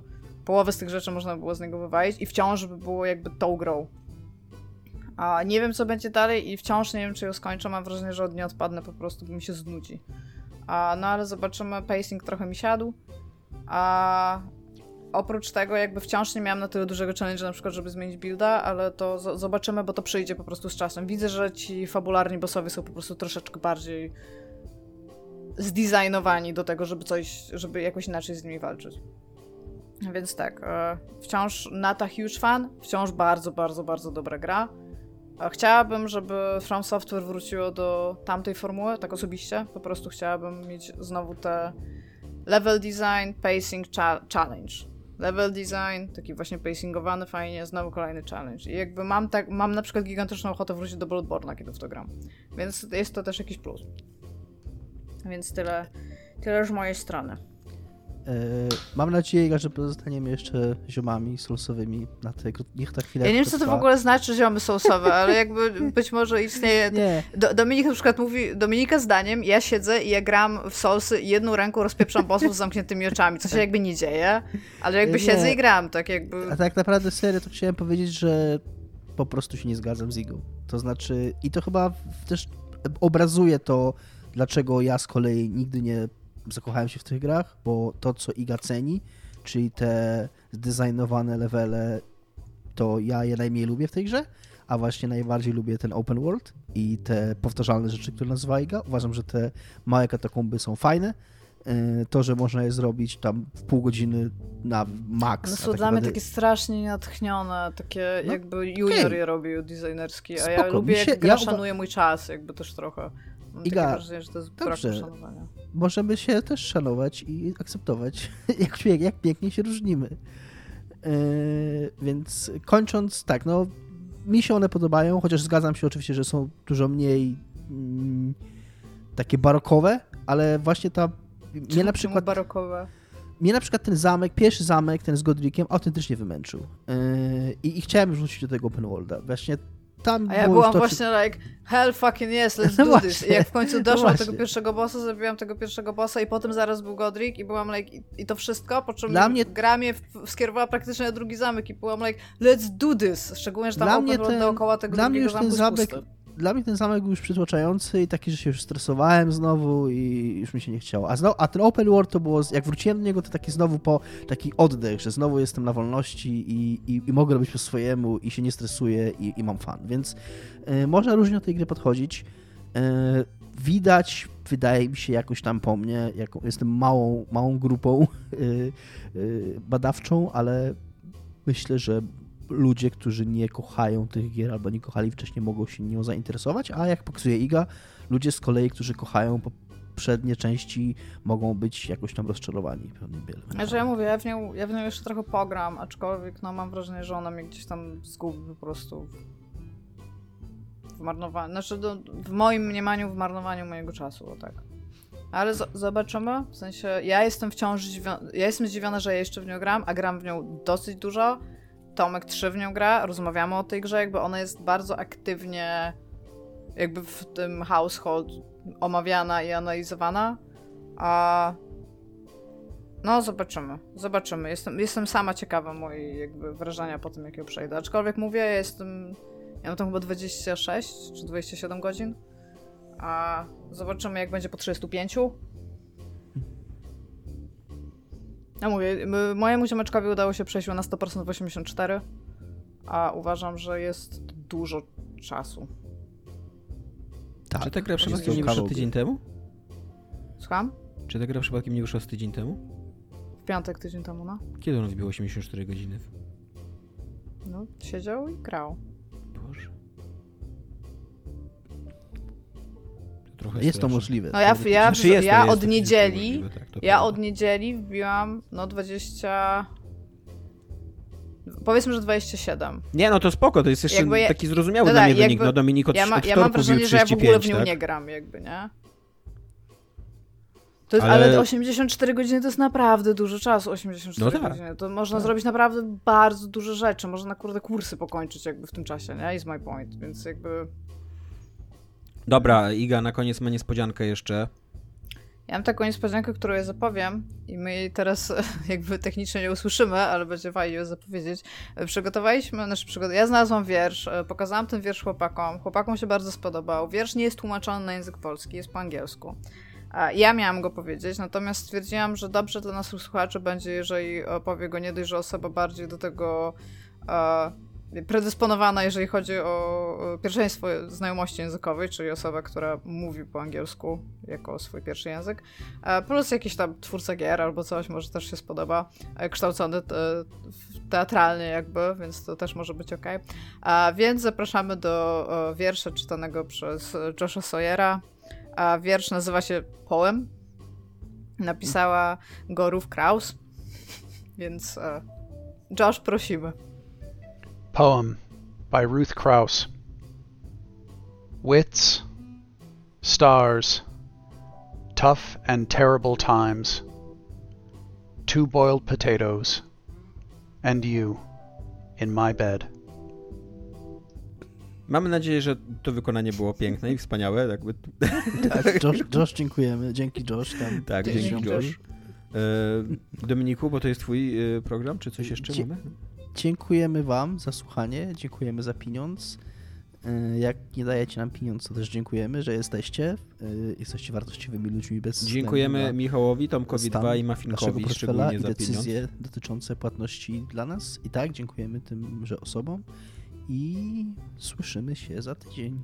Cześć. Hej. Pa.